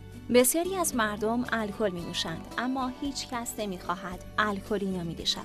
و درست به همین دلیل اولین مرحله از برنامه مرحله ترک الکل آن است که شخص قبول کند که الکلی است. از همین رو آدم بیشعور اولین گام درمان و بهبودیش را حتما باید با گفتن من بیشعورم آغاز کند. و حتی گفتن جملات مشابهی. نظیر من آدم وقیهیم اصلا آن اثر لازم را ندارد. در حقیقت آنچه باعث اشتباه این اشکالگیرا می شود آن است که هنوز درک نکردند که بیشعوری یک بیماری است و نه مثلا فقدان ادب. بیشعوری حتی یک گرایش عادی به سرکشی و تمرد هم نیست. اینها اختلالات شخصیتی هند در حالی که بیشعوری یک نوع اعتیاد است. اعتیاد به قدرت، تحقیر و سرکوب کردن سایرین وظیفه نشناسی بیحد و شهوت تسلط بر دیگران. این بیماری تعادل درونی قربانیش را برهم می‌زند و او را به بیچارگی و بدبختی میاندازد. تا زمانی که آدم شود و اعتراف کند که من بیشعورم. بسیاری از انسانها در سراسر جهان با این عقیده من موافقند. یک بار زن خانهداری با عصبانیت به من گفت هر کسی گفته هیچ بیشعوری در دنیا وجود ندارد خودش هم بیشعور است. من سه تا بچه بیشعور دارم و هر روز دارم هر چهارتاشون رو تحمل می‌کنم. آخه شوهرم هم بیشعوره. پیشخدمتی در یکی از شبه های مکدونالد گفت آدم های بیشعور را از یک مایلی هم می‌توانم بشناسم. از آن علاقای اتو کشیده ایند که اگر دوبل برگرشون دیر بشه آسمون رو به زمین میارن یکی از بیشعورهای تحت درمان می‌گوید تا زمانی که شروع به درمان نکرده بودم هیچ تصوری از اینکه چند نفر دیگر بیشعورند نداشتم. اما مدتی که گذشت فهمیدم که تمام دوستانم هم بیشعورند. ولی وقتی بهشان پیشنهاد کردم که با من در جلسات درمانی شرکت کنند فقط مثل بیشعورها به من خندیدند. یکی دیگر از بیشعورهای تحت درمان می‌گوید به خاطر بیشعوریم شغل و خانوادهام را از دست دادم. می‌خواستم به همه دنیا مسلط باشم در حالی که حتی نمی‌توانستم به خودم مسلط باشم. یک معتاد بدبخت و ذلیل بودم. خیلی وحشتناک بود. بعضی از درمانگرها حتی تا آنجا پیش رفتند که ادعا می کنند همه آدمها بیشعورند. فقط کافی است که شناسایی شوند. احتمال دارد که این نظریه درست باشد. دست کم در مورد وکلا و دلالها که صدق می کنند تاریخچه بیشعوری بیشعورها همیشه وجود داشتند و اکنون بیشتر از همیشه وجود دارند. تمام آنچه که درباره تاریخ بیشعوری باید دانست همین است. نشانه های بیشعوری. اپیدمولوژی بیشعوری نشان می دهد که افراد بسیاری در معرض ابتلا به بیماری بیشعوری قرار دارند. گروه کثیری از مردم به کارهایی مشغولند که احتیاج به استعداد خاصی ندارند نظیر کارمندان دونپایه، واعظان اخلاقی، مددکاران اجتماعی و تمام کسانی که حتی به قیمت سربریدن دیگران می‌خواهند جهان را نجات دهند. افراد و گروه های در معرض ابتلای شدید به بیشعوری معموران اداره مالیات و ممیزها افسران راهنمایی و رانندگی کارمندان ادارات دولتی وکلای دادگستری تمام کسانی که می‌خواهند با بیچاره کردن انسانها حیوانات را نجات دهند. مردمی که از زندگی در شهرهای بزرگ و دودالود مثل نیویورک لذت می‌برند. کارشناسان بیمه کسانی که یک طوری رانندگی می کنند که انگار خیابان ارث پدرشان است. آدمهایی که با لبخندهای مصنوعی هی می‌گویند روز خوبی داشته باشید. کسانی که به زور می‌خواهند دیگران را به راه راست هدایت کنند. نمایندگان کنگره آمریکا روانشناسان و روانکاوها منتقدان مطبوعاتی. آدمهایی که توی صف جا می‌زنند شرخرها آنهایی که اصرار دارند کلمات معمولی را عجیب و غریب بنویسند استادان چپگرای دانشگاه ها زنهایی که پاتوقشان حراجی هاست. کسانی که در خیریه ها کار می کنند و دائما کاسه دستند آدمهایی که درباره بیشعوری کتاب می نویسند آنهایی که صدای پخش ماشینشان را تا ته زیاد می کنند اعضای کمیسیون های تخصصی شورای شهر سران اتحادیه ها زنانی که اپیلاسیون نمی کنند کسانی که می‌خواهند با تماس تلفنی چیزی را به زور بفروشند کسانی که موقع غذا خوردن بحث می کنند پدر و مادرهایی که بچه هایشان در اماکن عمومی هر غلطی که می‌خواهند می کنند دیکتاتورهای خاور میانه هر کسی که این کتاب را جدی بگیرد اصولا هر کاری که در رابطه با قانون است به خصوص اگر با نظارت و اجبار همراه باشد خطر بیشعورسازی را در خود دارد اما بیشترین میزان خطر ابتلا در حرفه ممیزی مالیات دیده می شود. به نحوی که شاغلین به این حرفه بعد از چند ماه باور می کنند که بیشعور پسوند اسم آنهاست.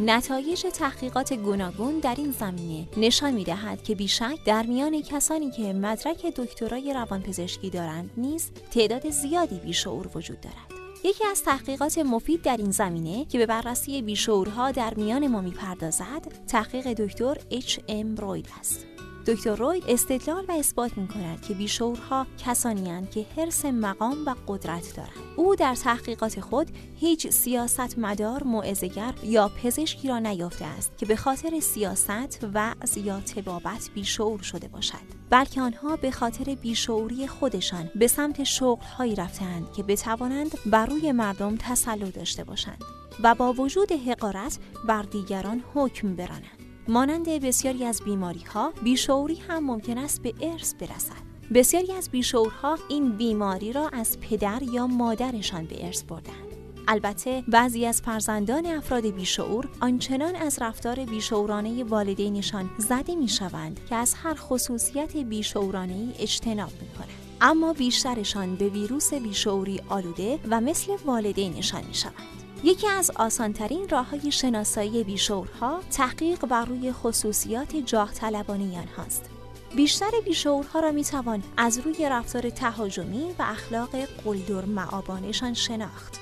اگر با گردن کلفتی و ترساندن دیگران نتوانند کارشان را به انجام برسانند، حق سوار می کنند یا قانون و مقررات را طوری انگولک می کنند که نتیجه اش به نفعشان شود. در مواقع ضروری اهل جیغ کشیدن، لگت زدن و خود را به موش مردگی زدن هم هستند. نیکیتا خروشچف وقتی با لنگ کفش روی میز سازمان ملل کوبید و اعلام کرد که غرب را به خاک خواهد سپرد یکی از نمونه های عینی بیشعوری در مقیاس جهانی بود وقتی که بیشعوری بیشعورها به رویشان آورده شود و به آنها بابت رفتارشان تذکر داده شود بلافاصله شروع به انکار همه چیز می کند. و به سرعت طلبکار هم می شوند. یعنی شروع می کنند به انتقاد از کسی که گفته بالای چشمشان ابروست و به او می‌گویند که آدم وقیح و قرضبرزی است.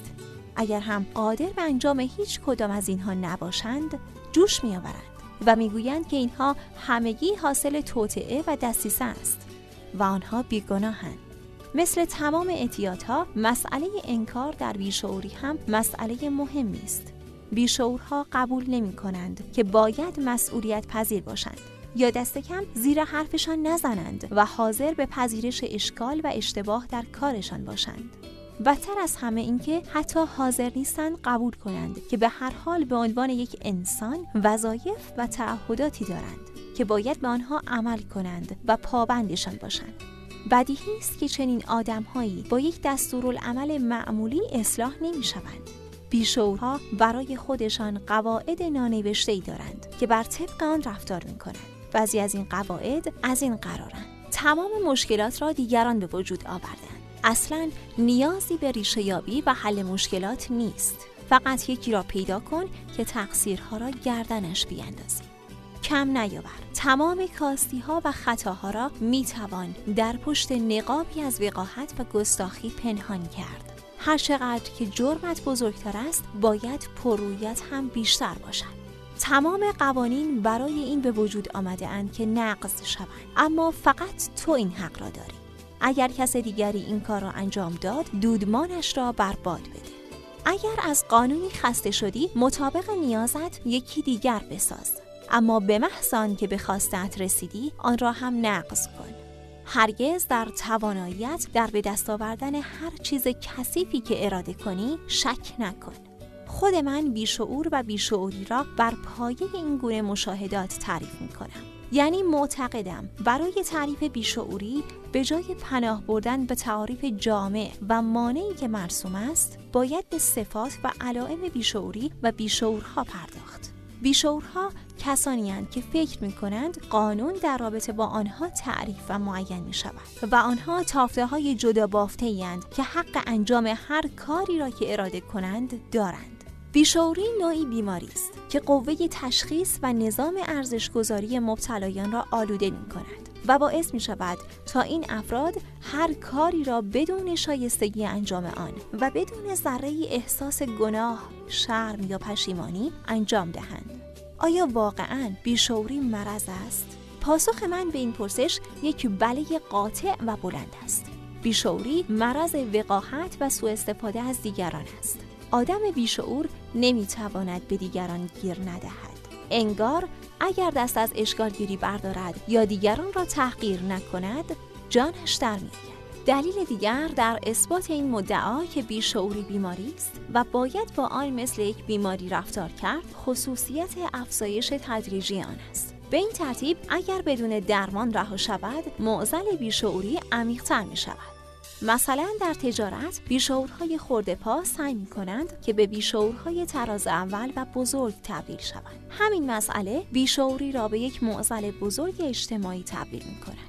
ناگهان ممکن است یکی که می تواند فقط صد نفر را در هر روز بدبخت کند ترقی کند و قدرتی به دست بیاورد که بتواند روزانه هزار نفر را بدبخت کند مشکل درمان بیشعوری آن است که آدم بیشعور معمولا قبول نمی کند که بیشعور است. اگر هم عاقبت این واقعیت را قبول کند، باز تمایل دارد که تقصیر آن را به گردن دیگران بیاندازد. از این رو صرف درمان رفتارهای آشکارا، وقیحانه و تهدیدآمیز بیشعورها کافی نیست. چنین تلاشهایی فقط منجر به تولید بیشعور حرفه‌ای تری می شود که در مقابل هر نهی و اعتراض مسئولیت خواهند داشت. به جای چنین کارهایی باید قوه تشخیص و نظام ارزشگذاری آنها را درمان کنیم و کاری کنیم که با وجدانشان وجدانی که سالها با آن سر و کاری نداشتهاند ارتباط برقرار کنند باید خسایل انسانی بیشعورها را احیا کنیم و شاید چنین کاری طولانی و طاقت فرسا باشد. از سوی دیگر این بیماری به شدت واگیردار است. تا آنجا که حتی ممکن است یک درمانگر قوی و با اراده به راحتی تحت تاثیر ها و دفاعیات یک بیشعور قرار گیرد و تا آنجا پیش برود که بعد از مدتی او هم مثل بیشعورها رفتار کند. به این خاطر است که ما باید بیشعوری را از حالت تابو خارج کنیم و آن را با شفافیت نمایش دهیم. نباید از نامیدن بیشعورها به نام بیشعور شانه خالی کنیم. چرا که همین ملاحظات و تعارف هاست که باعث می شود بیشورها بیشتر و بیشتر در بیشوریشان غرق شوند. مدت های مدیدی بیشعوری یک بیماری اسمش را نبر بود. اما اکنون زمان آن رسیده است که واقعیت ها درباره این بیماری با شهامت پذیرفته شود و درمانش آغاز گردد. اگر دلمان برای خودمان نمی سوزد باید برای آیندگان هم که شده این کار را بکنیم. دنیا در خطر است.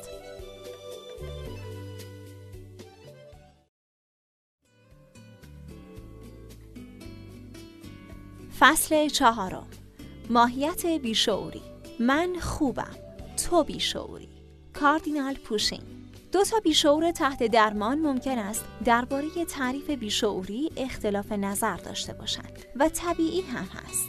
اما در نهایت هر دو قبول دارند که بیشعورند. و از این رو می‌تونن با هم بحث کنند از احساساتشون صحبت کنند و علایق مشترکشون رو با همدیگه در میون بگذارند عوامل و اشتراکات بسیاری وجود دارد که مجموعاً ماهیت بیشعوری را تشکیل می دهد. بهتر است این عوامل مشخص شود تا بیشعورها را بهتر بشناسیم. پیش از پرداختن به این عوامل ذکر نکته‌ای ضروری است. در هنگام مطالعه فهرست معلفه های تشکیل دهنده بیشوری ممکن است کشف کنید که خودتان هم بیشورید و تا حالا نمی‌دانسته اید. اشکالی ندارد و اصلا به این معنا نیست که آدم بیارزش، فاسد و علیلی هستید بلکه صرفا به این معناست که بیشورید درک درست این مسئله شانس بهبودی شما را بالا می‌برد بیشورها را نباید بابت بیشوریشان بیشتر از بچه اوریون گرفته که باعث شده تمام بچه های مدرسه در معرض ابتلا به اوریون قرار بگیرند سرزنش کرد. بیشورها مرضی گرفتند که باعث شده از جامعه ترد شوند اما با این حال می توانند شفا پیدا کنند. هرچه مشکل زودتر کشف شود معالجه آنها ساده تر است. بعضی از بیشورها این بیماری را از والدینشان می گیرند. ادهی را مافوقها و همسران بیشعورشان آلوده می کند. برخی قربانی آینهای بدند و برخی با گذراندن دوره های آموزش خودباوری و بالا بردن اعتماد به نفس به بیشعوری مبتلا می شوند. ردیابی موارد دیگر مشکل تر است اما معمولا گوش دادن به موسیقی پانک راک تماشای برنامه های تلویزیونی یا عضویت در شبکه های مجازی هم بی تاثیر نیست بیشتر افراد خودشان هم از بیشعوری بعدشان نمیآید یک دلیل ساده گرایش آدم ها به بیشعوری این است که با بیشعوری زودتر می‌توان به هدف و منظور رسید. مثلا بیشتر خبرنگاران جوان در ابتدای کارشان مثل آدم های محجوب رفتار می کنند. اما همین که به عنوان خبرنگار تلویزیونی مشهور شدند به صد نفر تنه می‌زنند و پنجاه نفر را زیر دست و پا می‌گیرند تا اولین کسی باشند که گزارش می کنند و به این ترتیب بیشعور جدیدی به وجود می آید. به خاطر آنکه در اجتماع همیشه به کسانی که زودتر از دیگران به چیزی دست مییابند پاداش داده می شود اینطور به نظر می رسد که بیشورها آدم های موفق و پیروزی هستند. در تجارت همیشه کسی که بهتر بتواند ایده های دیگران را بدوزد موقعیت بهتری به دست می آورد. و در دولت هر چقدر کسی بتواند بهتر و ظریفتر خواسته های مردم را نادیده بگیرد مقام بالاتری را از آن خود می کند.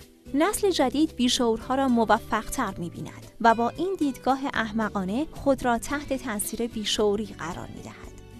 متاسفانه بیشعوری حد و مرز نمی شناسد. یعنی مثلا مردم را زیر دست و پا گرفتن تبدیل به نوعی اعتیاد می شود که معتادش سیرمونی ندارد و آنقدر بیوقفه به اعتیاد خود ادامه می دهد تا بالاخره یک روز اشتباها یک نفر بیشعورتر از خودش او را زیر دست و پا بگیرد. و به خاک سیاه بنشاند. بدبختی اینجاست که اکثر بیشورها به هر جان کندنی باشد از پس کار و زندگی زناشوییشان برمیآیند و نتیجه بیشوریشان بسیار دیر ظاهر می شود. به نحوی که روند نابودیشان 20 تا 30 سال به طول می انجامد. اما از همان روز نخست اثر خود را می گذارد. یک درمانگر به نام ایوان هورنی می‌گوید آدم بیشعور به کارهایش به این صورت می رسد که یکی دیگر را پیدا می کند تا به کارهایش رسیدگی کند. اما وقتی که آن شخص بالاخره از سواری دادن به او خودداری کند با سر به زمین می خورد. آدم بیشعور سعی می کند که با تسلط بر دیگران بر زندگی خودش مسلط باشد. او هرگز مشکلی را خودش حل نمی کند. بلکه تنها کاری که می کند این است که تقصیر آن را به گردن کس دیگری بیاندازد. اما سرانجام تمام این تلاش ها برای پنهان کردن اشکالات و تقصیرها شکست می‌خورد و مشکلاتی که دو یا سه دهه روی هم انباشته و پنهان شده است بیرون می‌زند خلاصان که بیشعور کسی است که کارهای اشتباهی را به روشهای اشتباهی و با دلایل اشتباهی انجام می‌دهد بعضی از خصوصیات بیشعورها را دقیق تر بررسی می‌کنیم مراقبت خواهی همیشه باید ادعی مثل نوکر دست به سینه از بیشورها مراقبت کنند. فرقی نمی کند که مادرشان باشد یا زیر دستشان. باید همیشه مطمئن باشند که افرادی وظیفه حفاظت و تر و کردن آنها را بر عهده دارند. در عالم تجارت مدیرانی وجود دارند که عقیده دارند دیگران فقط به این درد می‌خورند که همیشه آنها را تایید کنند و تقصیرها را به گردن بگیرند تا وجهه آنها آسیبی نبیند. در کارهای دولتی هم دسته ای از مسئولان هستند که برای هر کاری که به آنها محول شود دو نفر را به کار می‌گیرند و از این رو هیچ وقت مجبور نیستند که هیچ کاری انجام بدهند بیشورها اعتقاد دارند که تمام آدمهای روی کره زمین وظیفه دارند که خواسته های آنها را برآورده کنند و اسباب اشرتشان را فراهم کنند. در کارهای دیگران دخالت می کنند. از اینکه دیگران به فکر خودشان باشند ناراحت می شوند. ناراحت تر می شوند اگر کسی از آنها بخواهد به فکر خودشان باشند. هر نوع وظیفه این نزد آنها حکم توهین شخصی دارد. به همین دلیل بچه ها همیشه برای آنها ناخوشایندند. از مشکلات دیگران خوشحال می شوند چرا که در این مواقع توجیهی برای اشتباهات خودشان می آبند. از دیگران انتظار دارند که خواسته های آنها را پیش بینی کنند حتی اگر شده با بو کردن کف دستشان با دقت حواسشان هست که به دیگران بفهمانند به آنها بدهکارند. طوری به دیگران کمک می کنند که از آن پس هرگز از آنها چیزی نخواهند. اعتماد به نفس.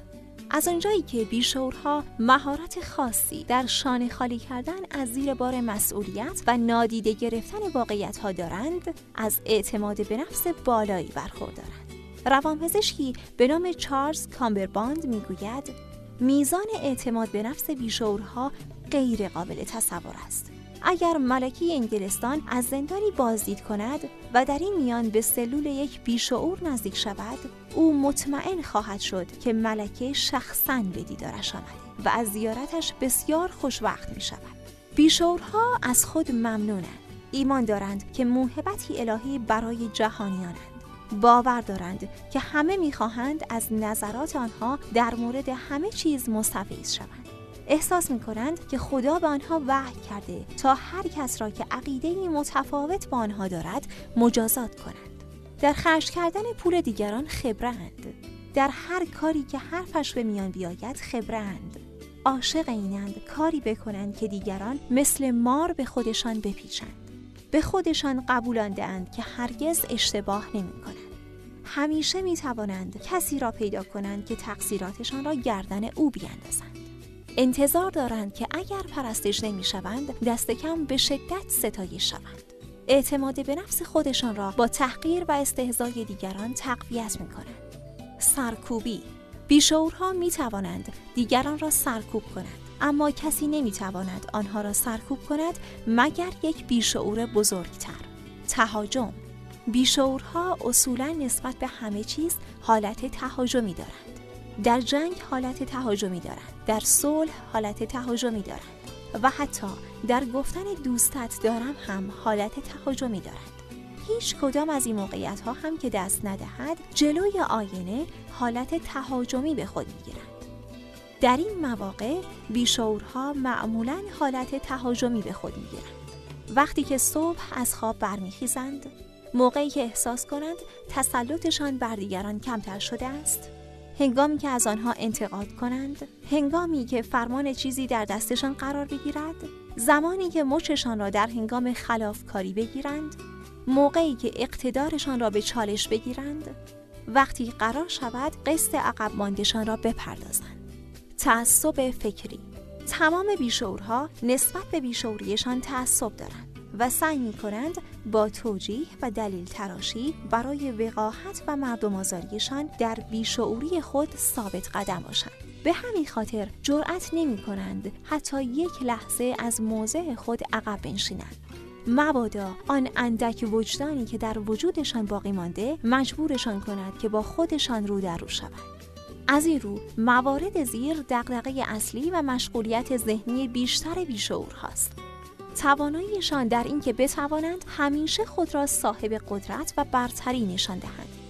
وجهشان تمام وجود آنها وجه است و اگر وجهشان را از دست بدهند چیز دیگری برایشان باقی نمیماند.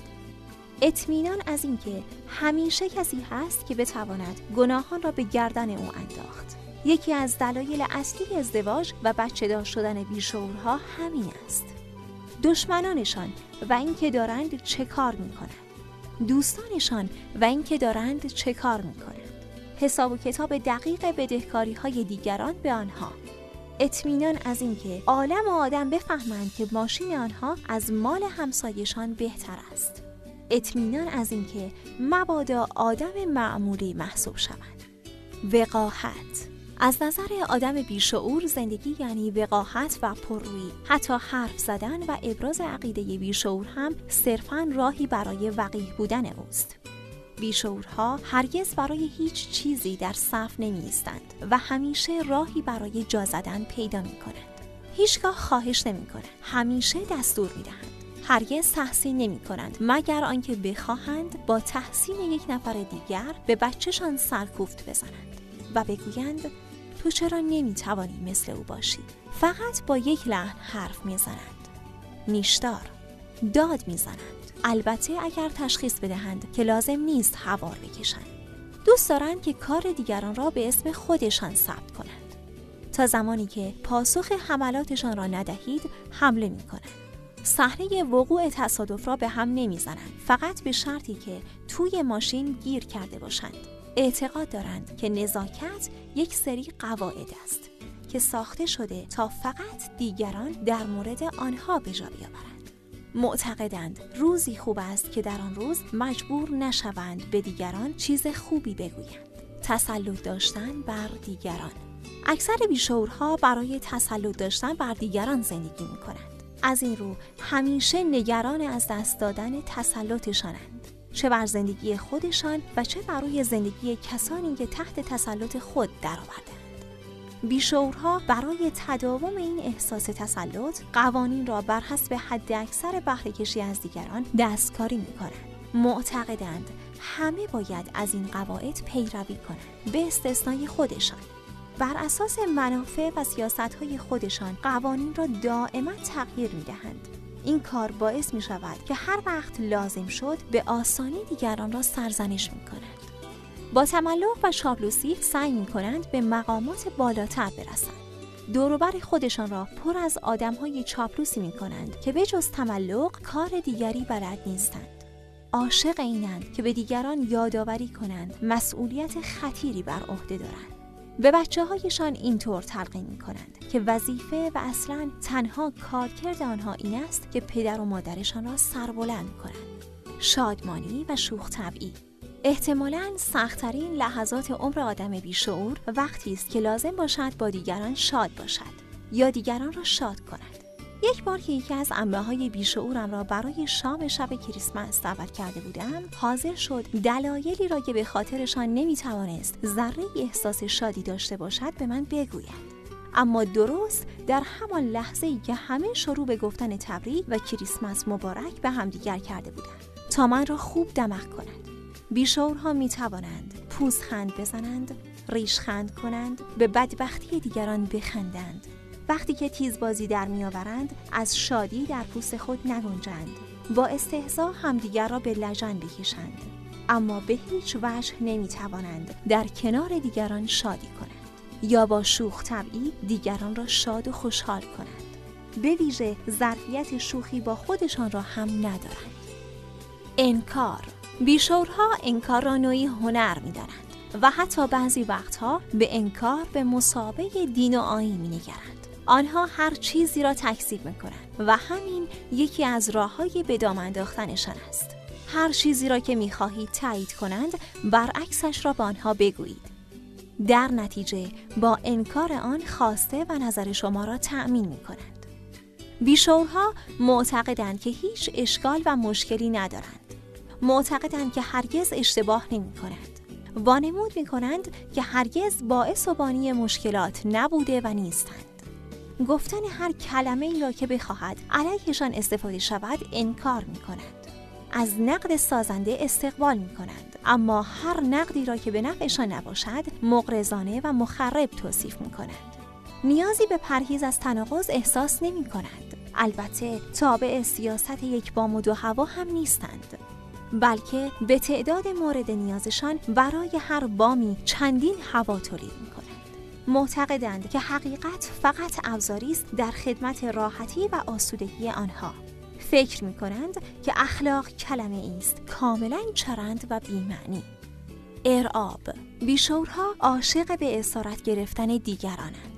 روزی که قانون لغو بردهداری پس از شکست جنوبی ها در پایان جنگ های داخلی آمریکا به تصویب رسید روز عزای بیشورها بود. البته پس از آن هم بیشورها بیکار ننشستند. آنها کشف کردند که با ارعاب و اسارت فکری و روانی دیگران می توانند با آنها همچون برده رفتار کنند. بدون آنکه نگران شکسته شدن قانون یا هزینه های نگهداری برده ها باشند. در واقع یکی از راه های اندازهگیری شدت بیشعوری هر بیشعوری تعداد برده است که به این طریق در یک زمان واحد می تواند داشته باشد. بیشورها از دیگران انتظار دارند که اسباب عیش آنها را فراهم آورند. هر کسی را که به اندازه کافی احمق باشد برده خود می کنند از اینکه بیشعور دیگری بخواهد برده آنها را از چنگشان بقاپد واهمه دارند. همیشه آماده ترساندنند همیشه میکوشند که در تجاوز به حقوق دیگران از حقوق عادلانه برخوردار باشند. عشق سراسر زندگی آدم بیشعور عشق ورزیدنه. منتها به خودش. به قول یکی از بیمارانم تنها مرام آدم بیشعور آن است که فقط به خودش عشق بورزد. کاری که وقتی یک بار تجربه شد آدم دوست داره باز هم تکرارش کنه. البته مشکلی در اینجا وجود داره و آن اینکه چون بیشورها بر اساس طبیعتشان نمی‌توانند کس دیگری را دوست بدارند به جز مواقعی که پای منفعتشان در میان باشد فهمشان از مقوله عشق بسیار محدود و تکبودی می شود مثلا می توانند ببخشند اما فقط خودشان را. تصور اینکه می توان دیگران را هم بخشید به سختی برای بیشورها قابل پذیرش است. سیاره عشق آدم های بیشعور سیارک بسیار کوچکی است که بر روی آن فقط برای یک نفر جا هست و کس دیگری را به آنجا راه نیست. بیشعورها عاشق این چیزهایند. خودشان موقعیتشان ثروت مقامشان ماشینشان علمشان نظراتشان تعصباتشان نفرت ورزیدن. این امر به خصوص در مورد بیشورهای حق به جانب یعنی بیشورهای اهل بحث و استدلال صادق است. بیشورها عشق شدیدی به داشتن این چیزها دارند. هر چیزی که مال آنها نیست قدرت شهرت. فداکاری کلمه است که در قاموس بیشورها معنایی ندارد. مگر به این مفهوم که دیگران تسلیم خواسته های آنها باشند. هرگز از هیچ بیشوری نخواهید که چیزی را رها کند. حتی اگر واقعا به نفعش باشد. بیشورها ذاتا اهل رها کردن نیستند و اصولا نمی‌توانند چیزی را از دست بدهند. از آن سو اگر از یک بیشعور بپرسید ممکن است لطف کنی و این دوتا بلیت تماشای مسابقه فوتبال را از من قبول کنی؟ مجبور می شود که دست رد به سینتان بزند. چرا که از او خواسته اید لطفی در حق شما بکند. راه درست برای چنین درخواستی این است که بگویید ببین می‌خواستم تو را با خودم ببرم تماشای مسابقه فوتبال اما راستش را بخواهی به بچه ها هم همین قول را دادم تو که نمیایی میایی؟ در این صورت او در عرض دو دقیقه با هر دوز و کلکی که شده هر دو بلیت را از شنگتان در میآورد و حتی اگر به قیمت به هم زدن همه برنامه هایش باشد از آنها استفاده می کند. ارتباط بیشورها عاشق حرف زدنند به خصوص درباره خودشان. ضمنا در حرف زدن به صورت مخشوشترین و مبهمترین حالتهای ممکن استادند. به این روش به راحتی می توانند از زیر بار هر مسئولیتی برای ادعاهای خود شانه خالی کنند و هر چیزی را بعدا انکار کنند. مثلا یک سیاستمدار بیشعور هیچ باکی ندارد که معنی چیزی را که گفته چند بار تغییر دهد تا به مذاق همه مردم خوش بیاید. بهترین لحظه برای آدم بیشعور وقتی است که از وی خواسته شود که برای برنامه ها و پروژه ها قواعدی بیان کند یا راهکار ارائه دهد. او می‌داند چگونه با کمترین کلمات ممکن چنان وانمود کند که انگار تمام گزینه های احتمالی را هم می‌داند. آنگاه وقتی همه گیت شدند این فرصت را مییابد که بادی به قبقب بیندازد و دوباره مطلب را تکرار کند تا بدین وسیله به دیگران به خاطر اینکه دفعه اول نفهمیده اند چه گفته احساس حماقت دست بدهد. به این ترتیب این بیشعور با زرنگی زمام امور را در موردی که هیچ سررشته‌ای در آن ندارد در دست می‌گیرد و بقیه را خسته و درمانده به دنبال خود می‌کشد. بیشعورها وقتی که ارتباطی با دیگران برقرار می کنند عیبجویی می کنند خودشان را بزرگ نشان می دهند آن چیزی را که منظورشان است نمی گویند آن چیزی که می گویند مرادشان نیست. خودشان هم معنای حرفشان را نمی‌فهمند. اهمیتی به دانسته های دیگران نمی دهند و طوری حرف می زنند انگار که همه با آنها موافقند. برای حفظ کردن خودشان دروغ می گویند برای تخریب دیگران دروغ می گویند برای مزه اش دروغ می‌گویند. بنا به عادت دروغ می‌گویند. واقعیات را تحریف می کنند گزارش ها و آمار را انگولک می کنند همیشه با احساساتشان صادقند. البته مادامی که احساساتشان مملو از عصبانیت ناراحتی و خشم باشد. هرگز نظر کسی را جویا نمی شوند مگر اینکه قصد دزدیدن ایده های او را داشته باشند. هر وقت که ذره احساس کنند حقشان خورده شده کلی بازی در میآورند. هر وقت کسی متوجه شود آنها حقش را خورده اند یا به او ظلم کرده اند سریعا موضوع بحث را عوض می کنند گوش دادن بیشورها شنونده های خوبی هستند آنها در کشف نقطه ضعف و نقایص دوستان، همکاران و دشمنانشان مهارت دارند تا از این اطلاعات در زمان مناسب سوء استفاده کنند. علاوه بر این با تظاهر به گوش دادن تحسین دیگران را هم برمی انگیزند. اما واقعیت آن است که در پس این تظاهر به گوش دادن هیچ چیزی نمیشنوند. رواداری و مدارا بیشورها دوست دارند که همیشه خودشان روی قله باشند و دیگران ته دره. تا زمانی که وضعیت به این منوال باشد با شما با مدارا رفتار می کنند. اما اگر سعی کنید که در این وضعیت تغییری ایجاد کنید مثلا خودتان را بالا بکشید آن وقت دلشان را خواهید شکست در این صورت هر چه دیدید از چشم خودتان دیده اید مقصر وقایع ناگواری هم که پس از دلشکستگی بیشورها برای شما رو خواهد داد طبق معمول آنها نیستند. بیشورها عاشق حد و مرزند و به دیوارها عشق میورزند. در سر کارشان سعی می کنند با هر وسیله که شده برای خودشان محدوده ایجاد کنند تا به همکاران و رقبایشان هشدار دهند که نباید به قلمرو آنها نزدیک شوند. در خانه هم همین کارا به نوعی دیگر انجام می دهند تا مطمئن شوند که همسر و بچه هایشان نمی توانند زیاد به آنها نزدیک شوند و از عمق پوسیدگیشان مطلع شوند. بیشورها با هر چیزی کنار میآیند به شرط آنکه در محدوده حد و مرزهایی که خودشان معین کرده اند جا بگیرند. دنیای کوچکی است نه؟ در نزد آدم بیشعور رواداری یعنی هر چیزی را که آنها اراده کنند روا بدارید؟ هر نظر و ایده مزخرفی را که دارند روا بدانید. هر چیزی که اشتباه است حاصل کار شماست.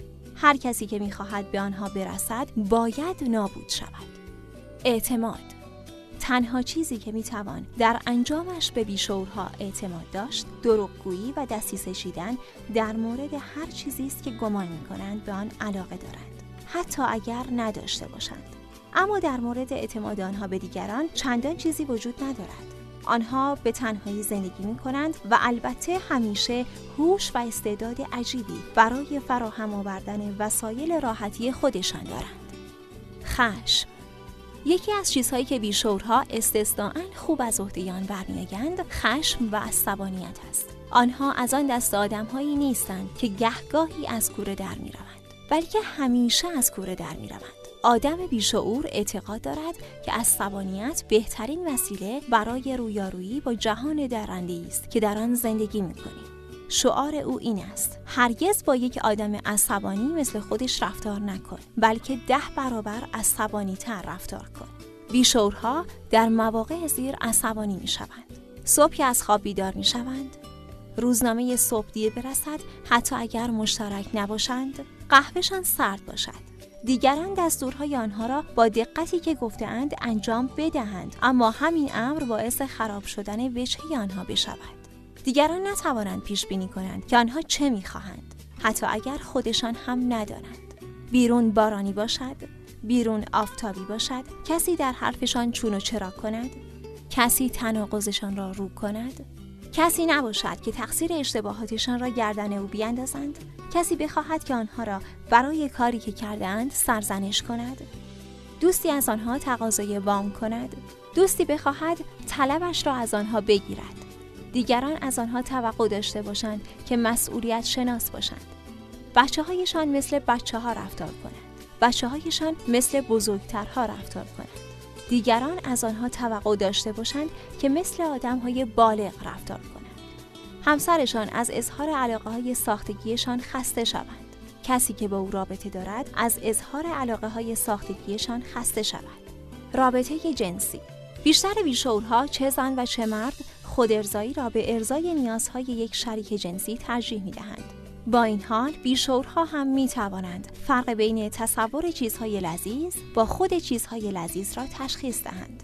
بنابراین سعی می کنند که یک زندگی جنسی معمولی داشته باشند. چنین چیزی برای بیشورها یعنی اینکه رابطه جنسی دارند اما نمی توانند از آن لذت ببرند. این مسئله به ویژه در مورد زنان صادق است. رابطه جنسی دارند اما نمی‌گذارند شریکشان از آن لذت ببرند. این مسئله به ویژه در مورد مردان صادق است. رابطه جنسی را به عنوان ابزاری برای تسلط بر شریک جنسیشان به کار می‌برند. معمولا با تظاهر به سردرد.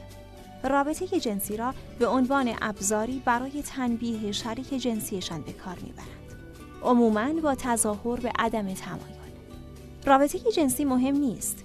مگر اینکه در حین آن بتوانند کتک کاری کنند رابطه جنسی دارند اما هرگز دربارهاش حرف نمی‌زنند درباره رابطه جنسی حرف می‌زنند اما هرگز تجربه اش نکردند. سر لج و بازی تصمیم می‌گیرند که با وجود زندگی مشترک عذب بمانند. با خیانت چندان مشکلی ندارند منتها از جانب خودشان. قر زدن. بیشترین حجم نقرا در دنیا بیشورها تولید می کند.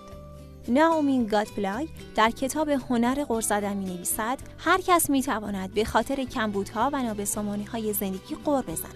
اما فقط بیشور واقعی می تواند درباره چیزهایی که به نظر همه بدون اشکال و حتی پسندیده است قرولند کند. در یک روز بهاری که به نظر دیگران فوقالعاده است آدم بیشعور باز هم خواهد توانست اشکال گیری کند. او قول خواهد زد که چرا در چنین روز زیبایی باید زیر سقف و در فضای بسته کار کند یا اینکه شهشه پرندگان باعث سردرد او می شود لذت بردن از چنین روزهایی با یک همسر بیشعور قرقرو محال است. بیشعورها در موارد زیر قور می‌زنند. وقتی که دیگران پولی به دست بیاورند وقتی که خودشان پولی به دست بیاورند درباره این واقعیت که باید برای امرار معاش کار کرد. درباره طول مدتی که بیکار شدند درباره هوا درباره اقتصاد به خاطر کم توجهی بچه هایشان به آنها به خاطر پرتوقع بودن والدینشان ما که آنها را خانه سالمندان گذاشتیم توقع دارند که به دیدنشان هم برویم. از اینکه در جریان وصیت نامه پدر بزرگشان سرشان بیکلاه مانده برای سیاست های جهانی حتی اگر هیچ دخلی با آنها نداشته باشد برای اینکه چرا به نظر نمی آید هیچ کس از آنها خوشش بیاید از دست آدم هایی که مدام در حال قر زدن شراکت بیشورها عاشق شراکتند و به همین خاطر بسیاری از چیزهایشان را با دیگران قسمت می کنند. مثلا همیشه آماده اند که دیگران را در این جور چیزها شریک کنند. بدبختی هایشان، تقصیرها، تعهدات، نگاه کسالتبارشان به زندگی، استراب، چرند گفتن، نظراتشان، تبخالشان، در مقابل چند چیز کوچک هم هست که بیشورها دوست ندارند با دیگران در آنها شریک شوند. از جمله ستایش و تحسین، قدرت، پول، وقتشان، لحظات پیروزی و موفقیت، فرصتها، ایده های خوب، دوستی، توجه دیگران، سخنان محبت آمیز. تناقض و معما بیشورها همیشه در حکم معمایی برای دیگرانند. کارهایشان همانقدر متناقض و ناساز است که یک جوجه دیقی بخواهد بادکنک بفروشد. این مشکل پیش از هر چیز به خودفریبی و دمدلی مزاجی بودن بیشورها باز میگردد. بر اثر انباشت ها بیشعور عاقبت به چنان وضعیتی دچار می شود که نمی‌داند کیست و به چه چیزی معتقد است بیشعورها معمولا در همان حالی که دارند عهد شکنی می کنند دروغ می گویند ادعای تعهد و صداقت دارند. در هنگامی که شما دارید صورت حسابشان را می‌پردازید از استقلال و مناعت طبع خودشان حرف می‌زنند. وقتی که تمام رشته هایتان را پنبه می کنند مدعیند که فقط به خاطر خود شما بوده که این کار را کردند هیچ وقت به اندازه وقتی که دارند راجع به موضوعاتی حرف می‌زنند که هیچ اطلاعی دربارشان ندارند خودرأی و یکدنده نیستند. مدعیند که عاشق خدا و دشمن شیطانند در حالی که از رفتارشان انکار اولی و ارادت به دومی آشکار است. استهلاک همچون هر اعتیادی بیشوری هم در طول زمان عوارض جبران ناپذیری بر نیروی حیاتی انسان به جا می‌گذارد. بیشور شدن یک جوان 25 ساله آسان است اما برای همین شخص بسیار سخت و فرساینده خواهد بود که 20 سال با این آرزه و ملزومات آن به زندگی ادامه دهد به همین دلیل است که گذر زمان بیشعورها را خسته و فرسوده می کند و اندک اندک متقاعد می شوند که شاید راه بهتری برای ادامه زندگی وجود داشته باشد. علائم اصلی فرسودگی ناشی از بیشعوری این هاست. از قرولند دائمی و بیوقفه خسته می شوند. دیگر به چرندهای خود اعتقاد راسخ ندارند. شروع می کنند به نام نوشتن به سنگ صبور مجلات. هر روز بیش از پیش به این واقعیت مهم پی می‌برند که حتی آدمهایی که به آنها ابراز عشق و علاقه می کنند هم از آنها خوششان نمیآید هر روز به سوء زن بیشتری دچار می شوند.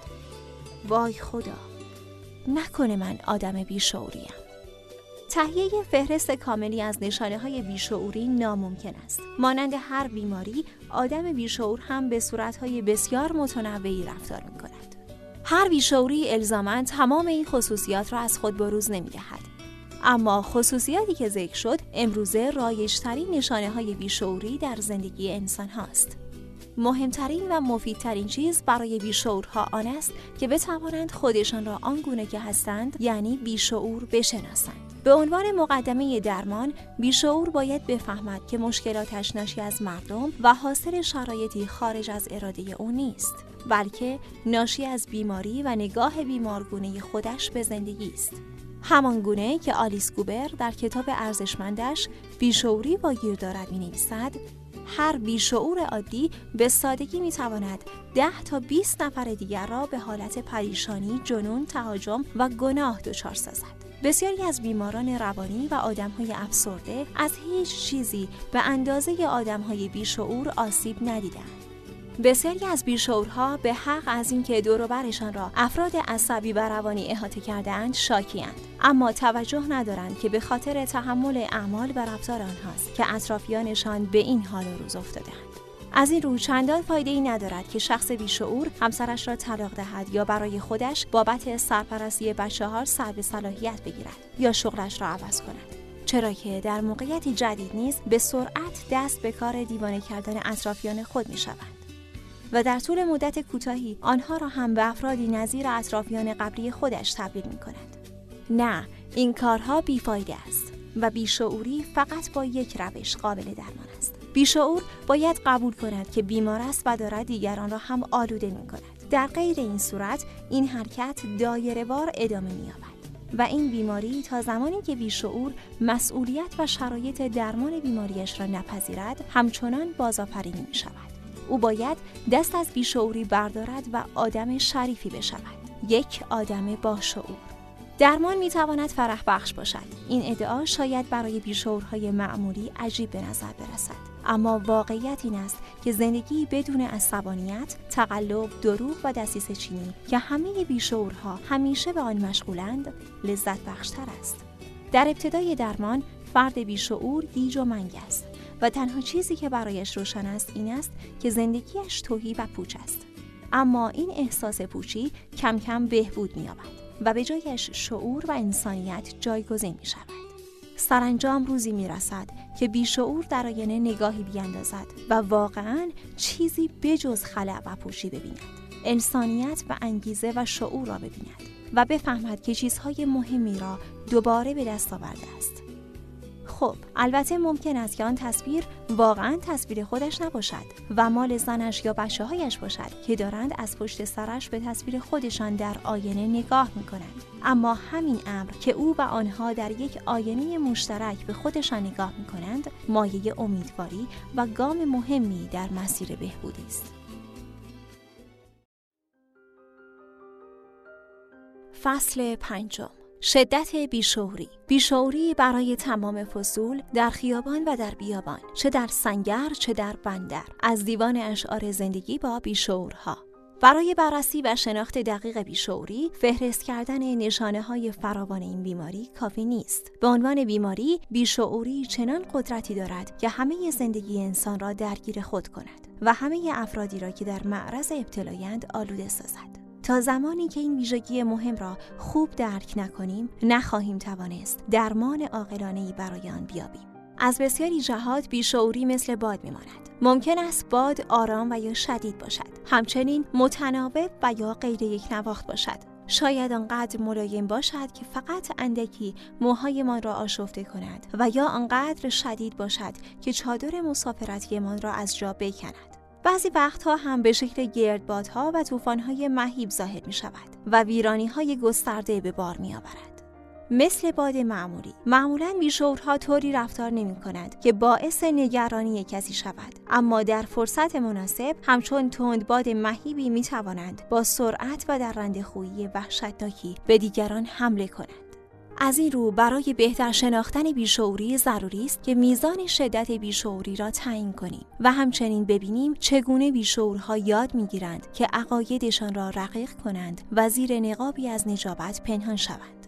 بعضی اوقات برای افراد نابیشعور درک بیشعوری به عنوان قدرتی که در کالبد شخص مبتلا نفوذ می کند دشوار است چرا که بشر با واقعیت قابل لمس خو گرفته است اما واقعیت آن است که بیشعوری همچون قدرتی غالب در کالبد مبتلا نفوذ و در شخصیت او حلول می کند.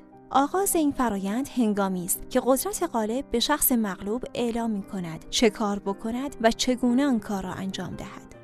در ابتدا فرد از این دخالت و تجاوز به حریمش منزجر می شود. اما پس از مدتی 20 دقیقه یا همین حدودها این مسئله برایش عادی می شود و دیگر توجهی به آن نمی کند.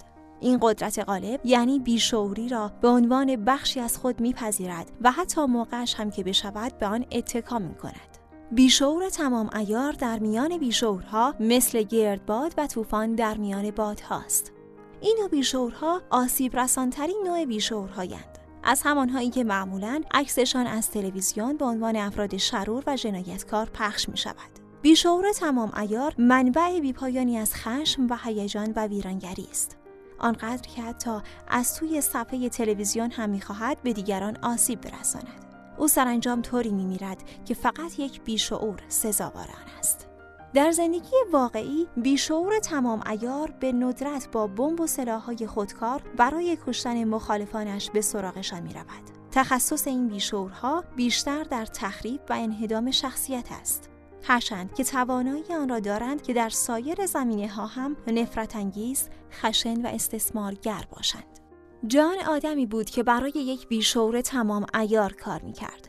یک بار به او گفته شد که باید تا پایان هفته گزارش مهمی را آماده کند و آماده باشد که اولین روز کاری هفته بعد آن را ارائه کند. او تمام تعطیلات آخر هفته را روی آن گزارش کار کرد تا آن را به بهترین نحو آماده کند. و ساعت هشت روز دوشنبه گزارش روی میز کار رئیس قرار داشت. چند دقیقه بعد رئیس به او تلفن کرد.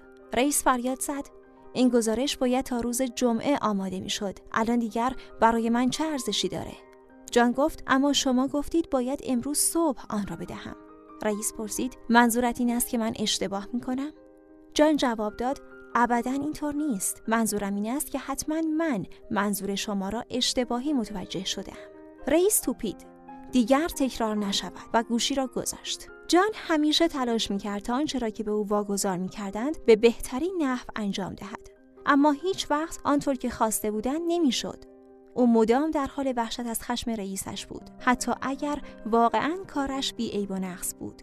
و این در حالی بود که رئیسش در واقع برای انجام دو کار به او وابسته بود. یکی کار خودش و دیگر کار جان.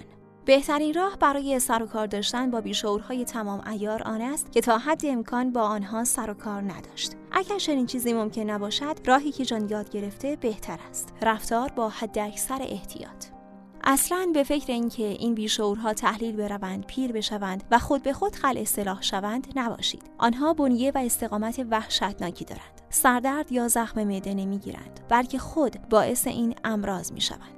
به نظر می رسد که روی این تنن آدم هایی که دربارشان گفته می شود خدا آنها را نمی خواهد و شیطان هم می ترسد که زیاد به آنها نزدیک شود و بنابراین ما گیرشان افتاده ایم. یک درجه خفیفتر از بیشعورهای تمام ایار بیشعورهای گهگیرند. این افراد مثل نسیمی در یک روز گرم و شرجیند که غالبا مطبوع است. اما ناگهان چنان شدید می شود که کلاه از سر آدم بر می دارد. آنها می توانند همسایه ها و همکاران بسیار خوبی باشند و می دانند که چگونه با دست و دلبازی، مهربانی، نجابت و کمک به دیگران رفتار کنند. البته اگر بخواهند و به نفعشان باشد. بیشعوری آنها فقط وقتی که تحریک شوند یا تحت استرس زیادی قرار بگیرند ناگهان فوران می کند. اما در سایر مواقع کاملا مثل آدم های معمولی به نظر می رسند. ادیت یکی از نمونه های کلاسیک این نوع بیشعوری بود. مادر جوانی که می توانست استرس را تحمل کند و در هر شرایطی به طور قابل تحسینی وظایف مادری را انجام دهد. او بچه هایش را در ناز و نوازش بار آورده بود. اما یک روز ناگهان آن رویش بالا آمد. سه بار به بچه هایش گفته بود که اسباب بازی هایشان را جمع جور کنند. اما یک رو بعد که به اتاق آنها رفت باز هم دید که اسباب بازی ها همانطور ریخته و پاشیدند بنابراین همه آنها را جمع کرد و توی چند جعبه گذاشت و بعد جلوی چشم خود بچه ها همه آنها را به یک مؤسسه خیریه داد عمدن هم بچه ها را مجبور کرد تا خوب نگاه کند که چطور تمام اسباب بازی های نازنینشان را صدقه می دهد. بچه ها تا چهار روز بعد گریه می کردند. اما او خم به ابرو نیاورد. ادیت به آنها گفت که اگر اسباب بازی تازه می‌خواهند باید پولهایشان را برای خریدشان جمع کنند و تا حالا هم که هیچ کس ندیده بود که یک بچه سه ساله منبع درآمدی برای این جور مخارج داشته باشد. رامترین نوع بیشعورها بیشعورهای آب زیر کاهند. البته منظور این نیست که این نوع بیشعورها کم خطر از بقیه بیشعورهایند بلکه منظور این است که زیاد به چشم نمیآیند. بیشعورهای آبزیر کاه با مشاهده واکنش جامعه نسبت به بیشعورهای تمام ایار ترجیح می دهند که پشت نقابی از مهربانی و خونسردی پنهان شوند. اما در عین حال همواره می‌دانند که چگونه این خنجر غلاف شده را به موقع بیرون بکشند و بدون اینکه هیچ کس تصورش را بکند کار خودشان را بکنند. بیشعور آبزیر کاه مثل بادی در بعد از ظهری بهاری است از آن نوبادهایی که هرچند دلنشین و مطبوعند نرم نرمک آدم را به چنان سرماخوردگی دچار می کند که نیمی از تابستان صرف دست و پنجه نرم کردن با آن می شود ممکن است یک نفر سالها بین بیشعورهای آبزیر کاه زندگی کند اما متوجه بیشعوریشان نشود بر حسب ظاهر شاید رعوف، خونگرم، چرب زبان، دست و دلباز و حتی پرهیزگار به نظر برسند. اما همه این صفات در حقیقت بازی های تمرین شده ای برای فریب و جلب توجه دیگران است و در پس این کارها آنها به همان ترفندهای معمولی بیشورها مشغولند. بیشورهای آبزیر کاه معمولا به صورت منفعل فعال عمل می کنند. آنها بیشترین آسیبشان را از طریق قفلت و تقافل وارد می کنند. به این صورت که طوری در کارهای معمولی و موظفشان دچار خطا می شوند که زیانش به شما برسد. از آن سو آنچنان برای شما دلسوزی می کنند که انگار مادر ترزا هستند با این تفاوت که هیچ کمکی نمی کند. دکتر روید در کتاب بیشورها در میان ما می نویسد آسیب رسانی و مردم آزاری بعضی از بیشورها به طور خودکار است. برای این کار احتیاجی ندارند که دروغ بگویند، کرک سوار کنند، از کوره در بروند یا دعوا کنند. بلکه فقط با تنها گذاشتن شما در های بحرانی یا پرت کردن حواستان از وظایفی که باید انجام دهید و سرزنشی که بعد از آن نثارتان می شود به هدف خود می رسند. بیشورهای آبزیر کاه بر دو گونه کلیاند خوشرو و ترشرو بیشور بودن به سبک آبزیرکاه خوشرو برای خودش هنری محسوب می شود. این بیشورها در مقابل شما شیرین و چرب زبانند. بعضی وقتها آنقدر شیرین زبانی می کنند که آدم فکر می کند نکند کاسه زیر نیم کاسهشان هست که خب البته هست این افراد نسبت به هر اتفاقی که پیرامون شما میافتد علاقه نشان می دهند و به خاطر ناکامی هایتان ناراحت و قصدار می شوند. البته این فقط ظاهر قضیه است و در حقیقت به خاطر هر شکست و ناکامی شما خوشحال هم می شوند. منتها با این روش و بازی کردن نقش مونس غمخوار به تدریج شما را مبدل به چنان آدم دلنازک و افسرده می کنند که برای هر چیزی از آواز غمگین پرندگان تا لنگیدن یک سوسک حمام گریهتان بگیرد تا در نهایت به عجز کامل برسید و برای مشاوره و راهنمایی در هر کاری محتاج و وابسته به آنها بشوید. بیشورهای خوشرو معمولا در اماکن روحانی یافت می شوند. کشیشی به نام باب ماجرای زیرا در یکی از جلسات درمان عمومی تعریف کرد. یک روز بعد از ظهر قرار بود باب جلسه ای را با اعضای کلیسا برگزار کند اما در آخرین دقایق به مرکز خرید اصلی شهر فراخوانده شده تا در جلسه ای که اسقف برای بحث درباره بیخانمان ها ترتیب داده بود شرکت کند او دستیارش کارولین را به جای خودش به جلسه اعضا فرستاد. یکی از اعضای حاضر در جلسه برای بار دوم نسبت به غیبت باب تذکر داد. پاسخ کارولین همان چیزی بود که از یک بیشعور خوشرو انتظار می‌رفت. ما باید دعا کنیم باب از این راهی که می‌رود هرچه زودتر بازگردد. باب این تنه را چند روز بعد از دیگران شنید. وقتی که ماجرا را به روی کارولین آورد او لبخندی زد و ضمن عذرخواهی ادعا کرد که چنین منظوری نداشته و مطلب بد نقل شده است. او با خوشرویی گفت من گفتم که دعا کنیم تا شما زودتر از آنجا برگردید و به جمع ما بپیوندید. قشای شیرین و دلچسبی که نیرنگ های این نوع با آن پوشیده شده باعث می شود که گیرانداختن بیشعورهای خوشرو بسیار سخت باشد. و تازه اگر بتوانید مچشان را بگیرید هم آنقدر زبان بازی می کنند تا سرانجام شما را قانع کنند که سوء تفاهم پیش آمده است. بیشعور آبزیرگاه ترشرو خیلی شبیه قبیل گربه های خانگی است که تا وقتی در دامن آدمند خیلی دوستانه و ملوس فقط خور و خور می کنند. اما تا پایشان به حیات خلوت می رسد تبدیل به درندگان خونخوار می شوند و از بابت این خصوصیات دوگانه شگفتآورند. این بیشورها نسبت به هر کسی که شادتر، موفقتر و با استعدادتر از خودشان باشد حسادت میورزند. در نتیجه در پس ظاهر ملایمشان مثل دیگی که در حال جوشند و از هیچ نوع نفاق و اختلاف افکنی روگردان نیستند. در ظاهر همیشه به دنبال اتحاد فامیلی و دور هم جمع شدن خانواده اند اما در واقع به طرز روشمند و ماهرانه ای از همین فعالیت هایشان چنان در جهت سمپاشی و مسموم کردن فضای خانواده استفاده می کنند که برادر علیه خواهر، پدر علیه فرزند و امو علیه برادرزاده موضع بگیرد و همه با هم دشمنی بورزند. آنها در قالب مدافعان اخلاقیات و پاکدامنی هم ظاهر می شوند و تقریبا همیشه روی مسائل ریز و کم اهمیت متمرکز می شوند. از این رو منبعی از غیبت و بدگوییند. و هرچند هیچ وقت به خاطر غیر اخلاقی بودن غیبت قبول نمی کنند که در حال غیبت کردنند همیشه در ملع عام با آبرو و حیثیت افراد بازی می کنند. همچون بیشتر اخلاقیون و مدعیان افاف و پاکدامنی امروزی بیشورهای آبزیرکاه ترشرو معمولا طوری جست می‌گیرند که انگار مجسمه ای از اخلاق حسنه اند. اما این جست ها هم چیزی جز فریب و سوء تفاهم نیست. علاقه زاید الوصفشان به کشف و مثلا اصلاح گناه و اشتباهات دیگران در حقیقت ابزاری است برای انحراف افکار و پرت کردن حواس دیگران از اشتباهات و نقایص خودشان. اگر منافع یک چنین بیشوری اقتضا کند می تواند چندین ساعت خطابه قرایی در باب فروتنی و انسانیت و بخشش برای شما ایراد کند. اما خدا نکند که یک بار از همین آدم طلب بخشش کنید. آن وقت معانی جدیدی برای کلمه بخشش یاد خواهید گرفت. معنی از قبیل مطلق فوش و داد و بیداد. تلاش برای تشریح و دستبندی شدت بیشعوری نباید باعث شود که هیچ کدام از آنها دست کم گرفته شوند. یا گمان شود که بیشعورها همیشه در یک محدوده تعریف شده عمل می کند.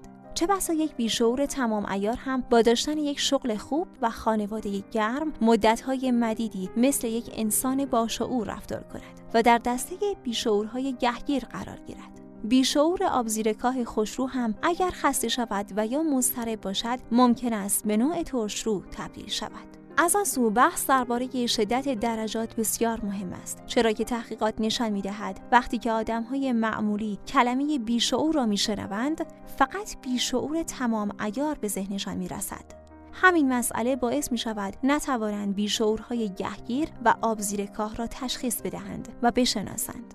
علاوه بر این ممکن است برخی از اشخاص به خاطر نادیده گرفتن پارامتر شدت بیشعوری نفهمند که خودشان هم بیشعورند. گیریم که تمام ایار نباشند. چه از روی کنجکاوی شخصی درباره بیشعوری مطالعه و تحقیق کنید و چه در یک دوره درمانی قرار داشته باشید. درک این واقعیت که تمام بیشعورها روشها و منشهای مشابهی ندارند بسیار مهم است. اهداف آنها و ساختار کلی شخصیتشان مشابه هم است. اما ممکن است ابزارها و روشهای رسیدن به هدفشان به کلی با هم متفاوت باشد. شاید این نکات به نظر مهم نیایند اما اگر نتوانیم بیشعورها را دسته بندی کنیم هرگز نخواهیم توانست به درمان درست و ریشه آنها بپردازیم. به قول یکی از بیشعورها اگر جز راه حل نیستی پس لابد بخشی از مسئله ای فقط یک بیشعور در حال درمان می‌فهمد این حرف یعنی چه.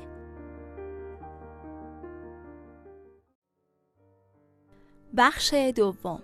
انواع بیشعورها. فصل ششم. بیشعور اجتماعی.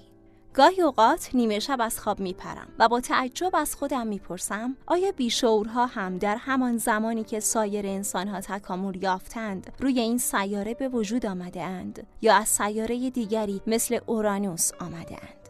اریکا قربانی بیشعورهای خانوادگی. بیماری بیشعوری از بود فرهنگی انواع بسیار گوناگونی را شامل می شود.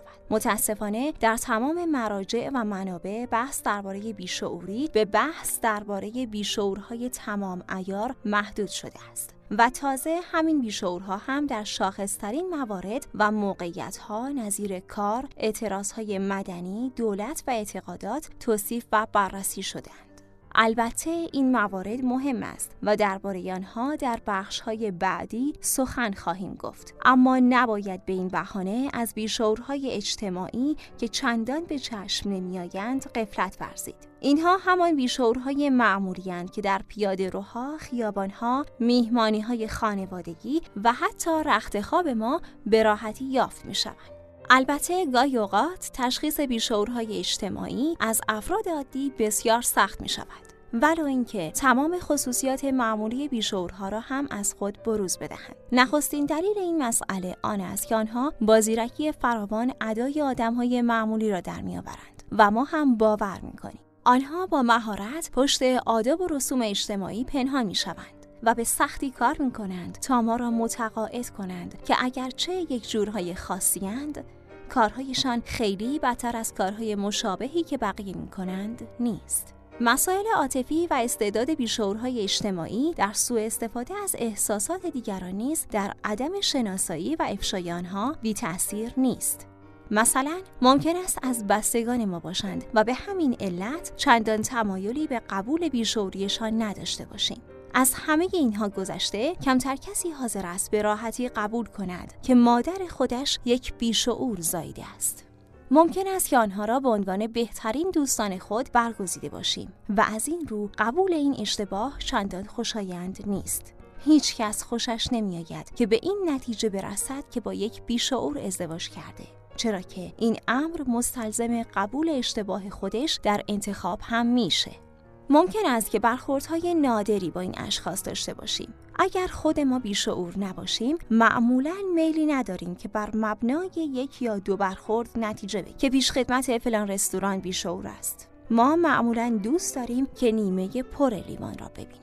دوست داریم فکر کنیم که اکثر مردم طبیعی و باشعورند. البته تجربه های واقعی نشان می دهند که اکثریت مردم بیشعورند.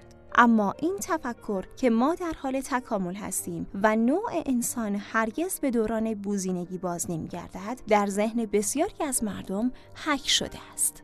با تمام این اوصاف بارها پیش آمده است که به طور قاطع حکم کنیم که یک نفر بیشعور است. مثلا امت بیشعور تمام ایار است. پسر امویم شعور ندارد. مدیر سینمای سر خیابان یک بیشعور گهگیر است. یک بار پارسال توی سینما بودم که صدای حرف زدن می اومد و چون اون فکر کرد من دارم حرف می‌زنم از سینما بیرونم کرد. اما بعدش که فهمید اشتباه کرده برایم بلیت مجانی فرستاد.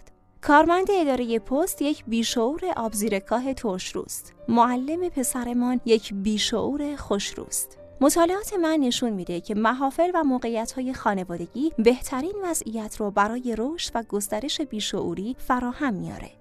مخصوصا در این میهمانی هایی که جمعی از امه ها و خاله ها و اموها و دایی ها و مادر بزرگ ها و پدر بزرگ ها و بچه های فامیل دور هم جمع میشن تا بعد از 25 سال همدیگر رو ببینند. معمولا چنین مهمانی هایی حاصل تصمیم یک یا دو بیشعور بیکار است. که به این نتیجه رسیده اند که فامیل خیلی وقته که از هم دور افتادند و باید دور هم جمع بشن. همه می‌دانند که چرا افراد فامیل این همه ساله که دور هم جمع نشدند. اما هیچ کس جرأت اظهار اون رو نداره. بنابراین هفتاد هشتاد نفر آدم که هیچ چیز مشترکی به جز نفرت از همدیگه ندارند تعطیلات مصیبت آمیزی رو در کنار هم میگذرونند. تا به دو بیشعور تمام ایار احساس قدرت و تسلط بیشتری دست بده. نسخه ساده تری از این سناریو در مناسبت های رسمی تری مثل جشن تولد و عید سال نو اجرا میشه. یک نفر که علاقه زیادی به زود و رود و نسب داره جشن تولدی برای والدینش می‌گیره و از تمام افراد فامیل انتظار داره که توجه کافی به این واقعی مهم و تاریخی داشته باشند. حتی اگر شده به قیمت پرواز از یک ایالت دیگه با هواپیما برای شرکت در مراسم هیچ عذر و بهانه‌ای پذیرفته نمیشه و اگر چنین جسارتی هم بشه حتما کسی که تولدشه شیطنت می‌کنه و در چند جای مجلس و با صدای بلند چند بار آه خواهد کشید و خواهد گفت وای چقدر دلم می‌خواست فلانی یعنی دقیقا شما اینجا بود. اینها نمونه های کلاسیکی از اثرات بیشعوری بیشعوری که مهمانی آنچنانی ترتیب میده با گوش زد کردن خیر و صلاح دیگران و مجبور کردنشون به انجام کارهایی که خیر و صلاحشون رو در آنها می‌بینه در حقیقت به دنبال تثبیت برتری و تقویت نفوذ خوده اگر زبان خوش کفایت نکنه به سرعت وارد مرحله تهدید و ارعاب میشن. مثلا سایر اعضای فامیل رو تحریک می‌کنند که با تماسهای تلفنی خود شما را تحت فشار بگذارند به عنوان نمونه یک بیشعور شما رو با همین روش مجبور می‌کنه که در جشن تولد پدرش شرکت کنید. بعد قرار میشه که همه پولهاشون رو بگذارن روی همدیگه تا هدیه‌ای گرون قیمت برای پیرمردی که آفتاب لب بومه بخرن. هدیه‌ای که در نظر می‌گیرند بخرند نه شما میپسندید و نه به درد اون کسی که اون رو خواهد گرفت می‌خوره. با این حال مجبورید که لبخند بزنید و بخش قابل ملاحظه ای از حقوق بی زبونتون رو به عنوان دنگ تقدیم کنید.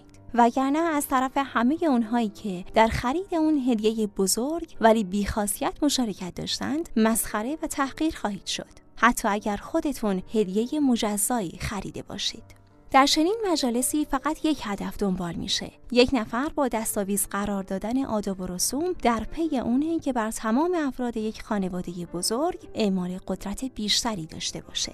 به زودی هر یک از اعضای فامیل متوجه میشن که همه این کارها ریشه در بیشعوری داره. اما کمتر بستگانی پیدا میشن که برای متوقف کردن این بازی ها و ایستادن در مقابل این بیشعورهای اجتماعی کاری بکنن. حقیقت اینه که بیشتر این بیشورهای خانوادگی با دعای خیر افرادی که تومشان شده اند پیشرفت هم می کنند. در واقع علا رقم وجود تمام خصوصیات عمومی بیشعوری در رفتار و کردار بیشعورهای اجتماعی این نوع بیشعوری به این دلیل با قدرت به حیات خود ادامه میده که قربانیان بیشعورهای اجتماعی با میل و رقبت شرایط را تحمل می‌کنند. البته این مسئله هم که بسیاری از این افراد حاضر میشن قبول کنند که با یک بیمار مبتلا به بیشعوری طرفند بی تاثیر نیست. مسئله این که تا حدودی قابل درکه چرا که عموما افراد عادی تمایلی به ایجاد دردسر ندارند. نتیجه تمام اینها اینه که بیشعوری این و بیشعورها روز به روز داره ریشه دارتر و موقعیتشون تثبیت میشه. در تمام این مدت این بیشعورها با مهارت خاصی قواعد دوگانه و سگانه ای رو به کار می‌برند تا دیگران رو گیج و مبهوت کنند و رفتاری با دیگران دارند که هرگز تحمل رفتاری مشابه با اون رو از سوی دیگران ندارند. آنها قوانین و امتیازات خاصی را برای خودشون وضع می کنند که همزمان مشغول نهی دیگران از آنهایند.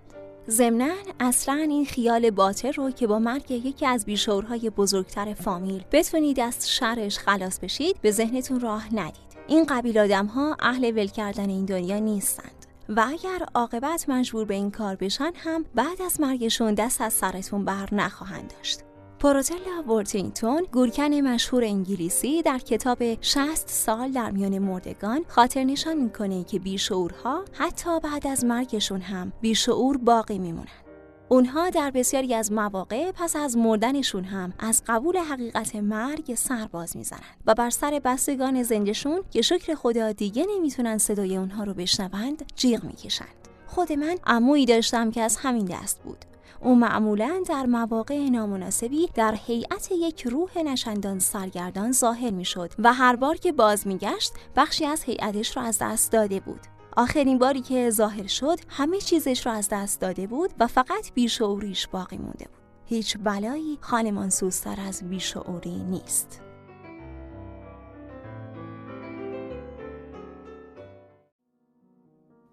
بیشعوری راهنمای عملی شناخت و درمان خطرناکترین بیماری تاریخ بشریت نوشته دکتر خاویر کرمنت. گوینده ماعده پناهی.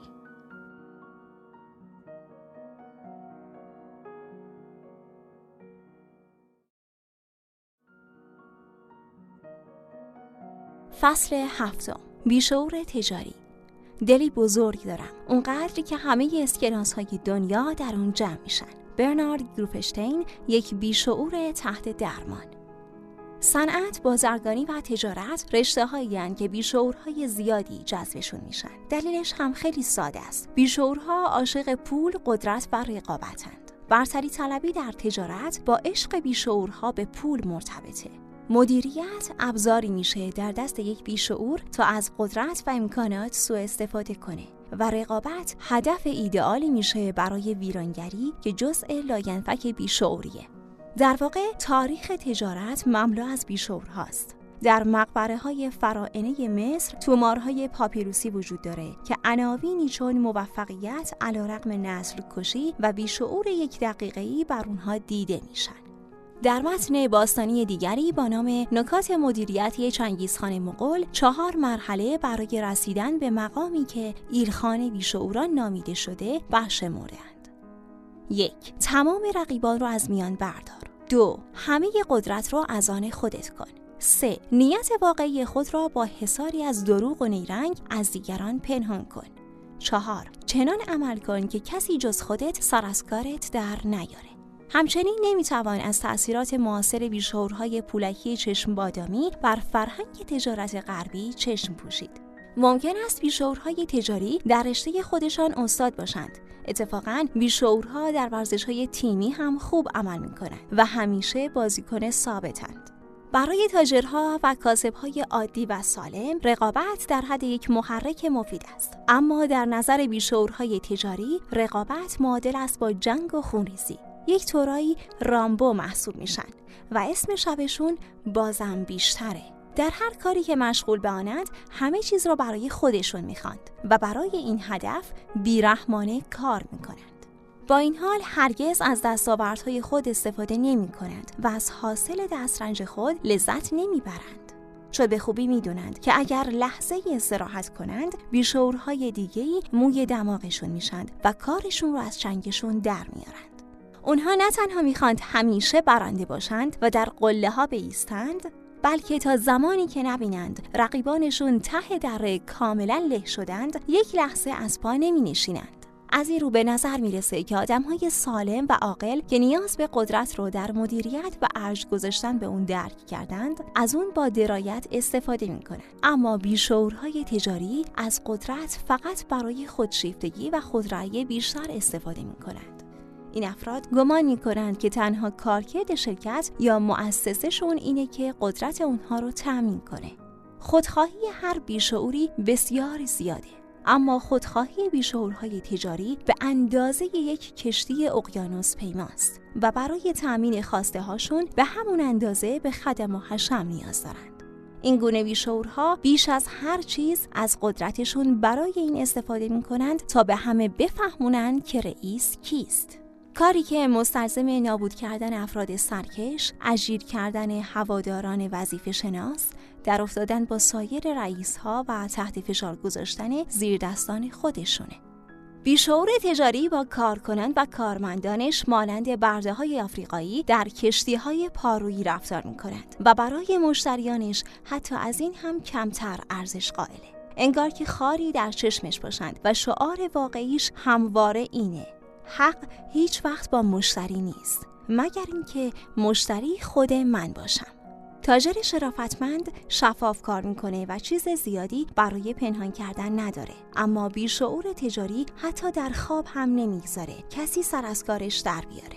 به نظر او تجارت یک بازی پوکر بزرگه و از این رو تمامی حرکات رو در پس ابری از دروغ و تقلب انجام میده. شبیه به اون موقعی که یک دسته نظامی پیش از هر کاری ابتدا یک نارنجک دودزا منفجر می‌کنه تا در پس دود غلیظ اون حرکتش از دید دشمن استتار بشه. کتاب مقدس این و بیشورها کتابی است به نام هنر دوزی از دونالد کرامپ که می نویسه راستی و درستی محمل و بیمنیه همیشه مفیدترین راهکار در تجارت مدیریت دستکاری اعداد و ارقامه. چرا باید برای به دست آوردن چیزی به سختی و با صداقت کار کرد؟ وقتی می‌تونیم اون رو به راحتی بدزدیم. چاره هم نیست. وقتی یک نفر با کمبود لیاقت و توانایی اصرار داشته باشه که در جلسات، مذاکرات و محاسبات به هر نحوی کارش رو پیش ببره باید کمبودهاش رو با حقبازی، حرافی و بلوف زدن جبران کنه. بیشورهای گندگو از همین جا پیدا میشند اوج هنرنمایی گندگوها وقتی است که سرنخ کلام از دستشون رفته باشه و نتونن درباره چی دارن حرف می‌زنند. اونها می‌دونند که در اکثر محیط های کاری ژست نقش اساسی رو داره و بنابراین به گونه ژست می‌گیرن که انگار همه چیز دانند. این بیشورها خودشون رو در برانگیختن دیگران، خلاقیت، تعامل و مدیریت خبره نشون میدن. البته اونها نانرسان هم هستند منتها نه برای زیر دستان یا همکارانشون بلکه طرز تفکرشون مبنی بر رسیدن به قله های افتخار و موفقیت بدون استعداد و مهارت و زحمت باعث رونق گرفتن تجارتی شده که سالانه بیش از 400 میلیون دلار به جیب کسانی که دستن در کار نوشتن کتابها، ارائه سمینارها و پر کردن نوارها در این زمینه اند سرازیر می‌کنه. تابلوترین نوع بیشورهای تجاری بیشورهای انبیا هستند. مخفف عبارت خبره در بیشعور بودن. اینها افرادی با تئوری های عریض و طویل که عقلشون پار سنگ برمیداره. آدمهایی با مدارک دهن برکن از مؤسسات علمی جهانی که برای هر مسئله ای پاسخی و نه راه حلی در آستین دارند. بیشعورهای MBA ید طولایی در برگزاری جلسات طولانی و خسته کننده ای دارند که در اونها آمار و ارقام از آدمها، محصولات و فروشگاه ها اهمیت بیشتری داره. اونها به تمام مسائل و مشکلات به دید وضعیت های مفروضی نگاه می کنند که با تئوری های انتظایی قابل حلند. البته حجم مبادلات و جابجایی در تجارت بالاست و هر ساله تعدادی از این شورهای تجاری هم مشمول جابجایی شده و از صحنه حذف می شوند. هرچند که معمولا به طور کامل حذف و نابود نمیشند و چندی بعد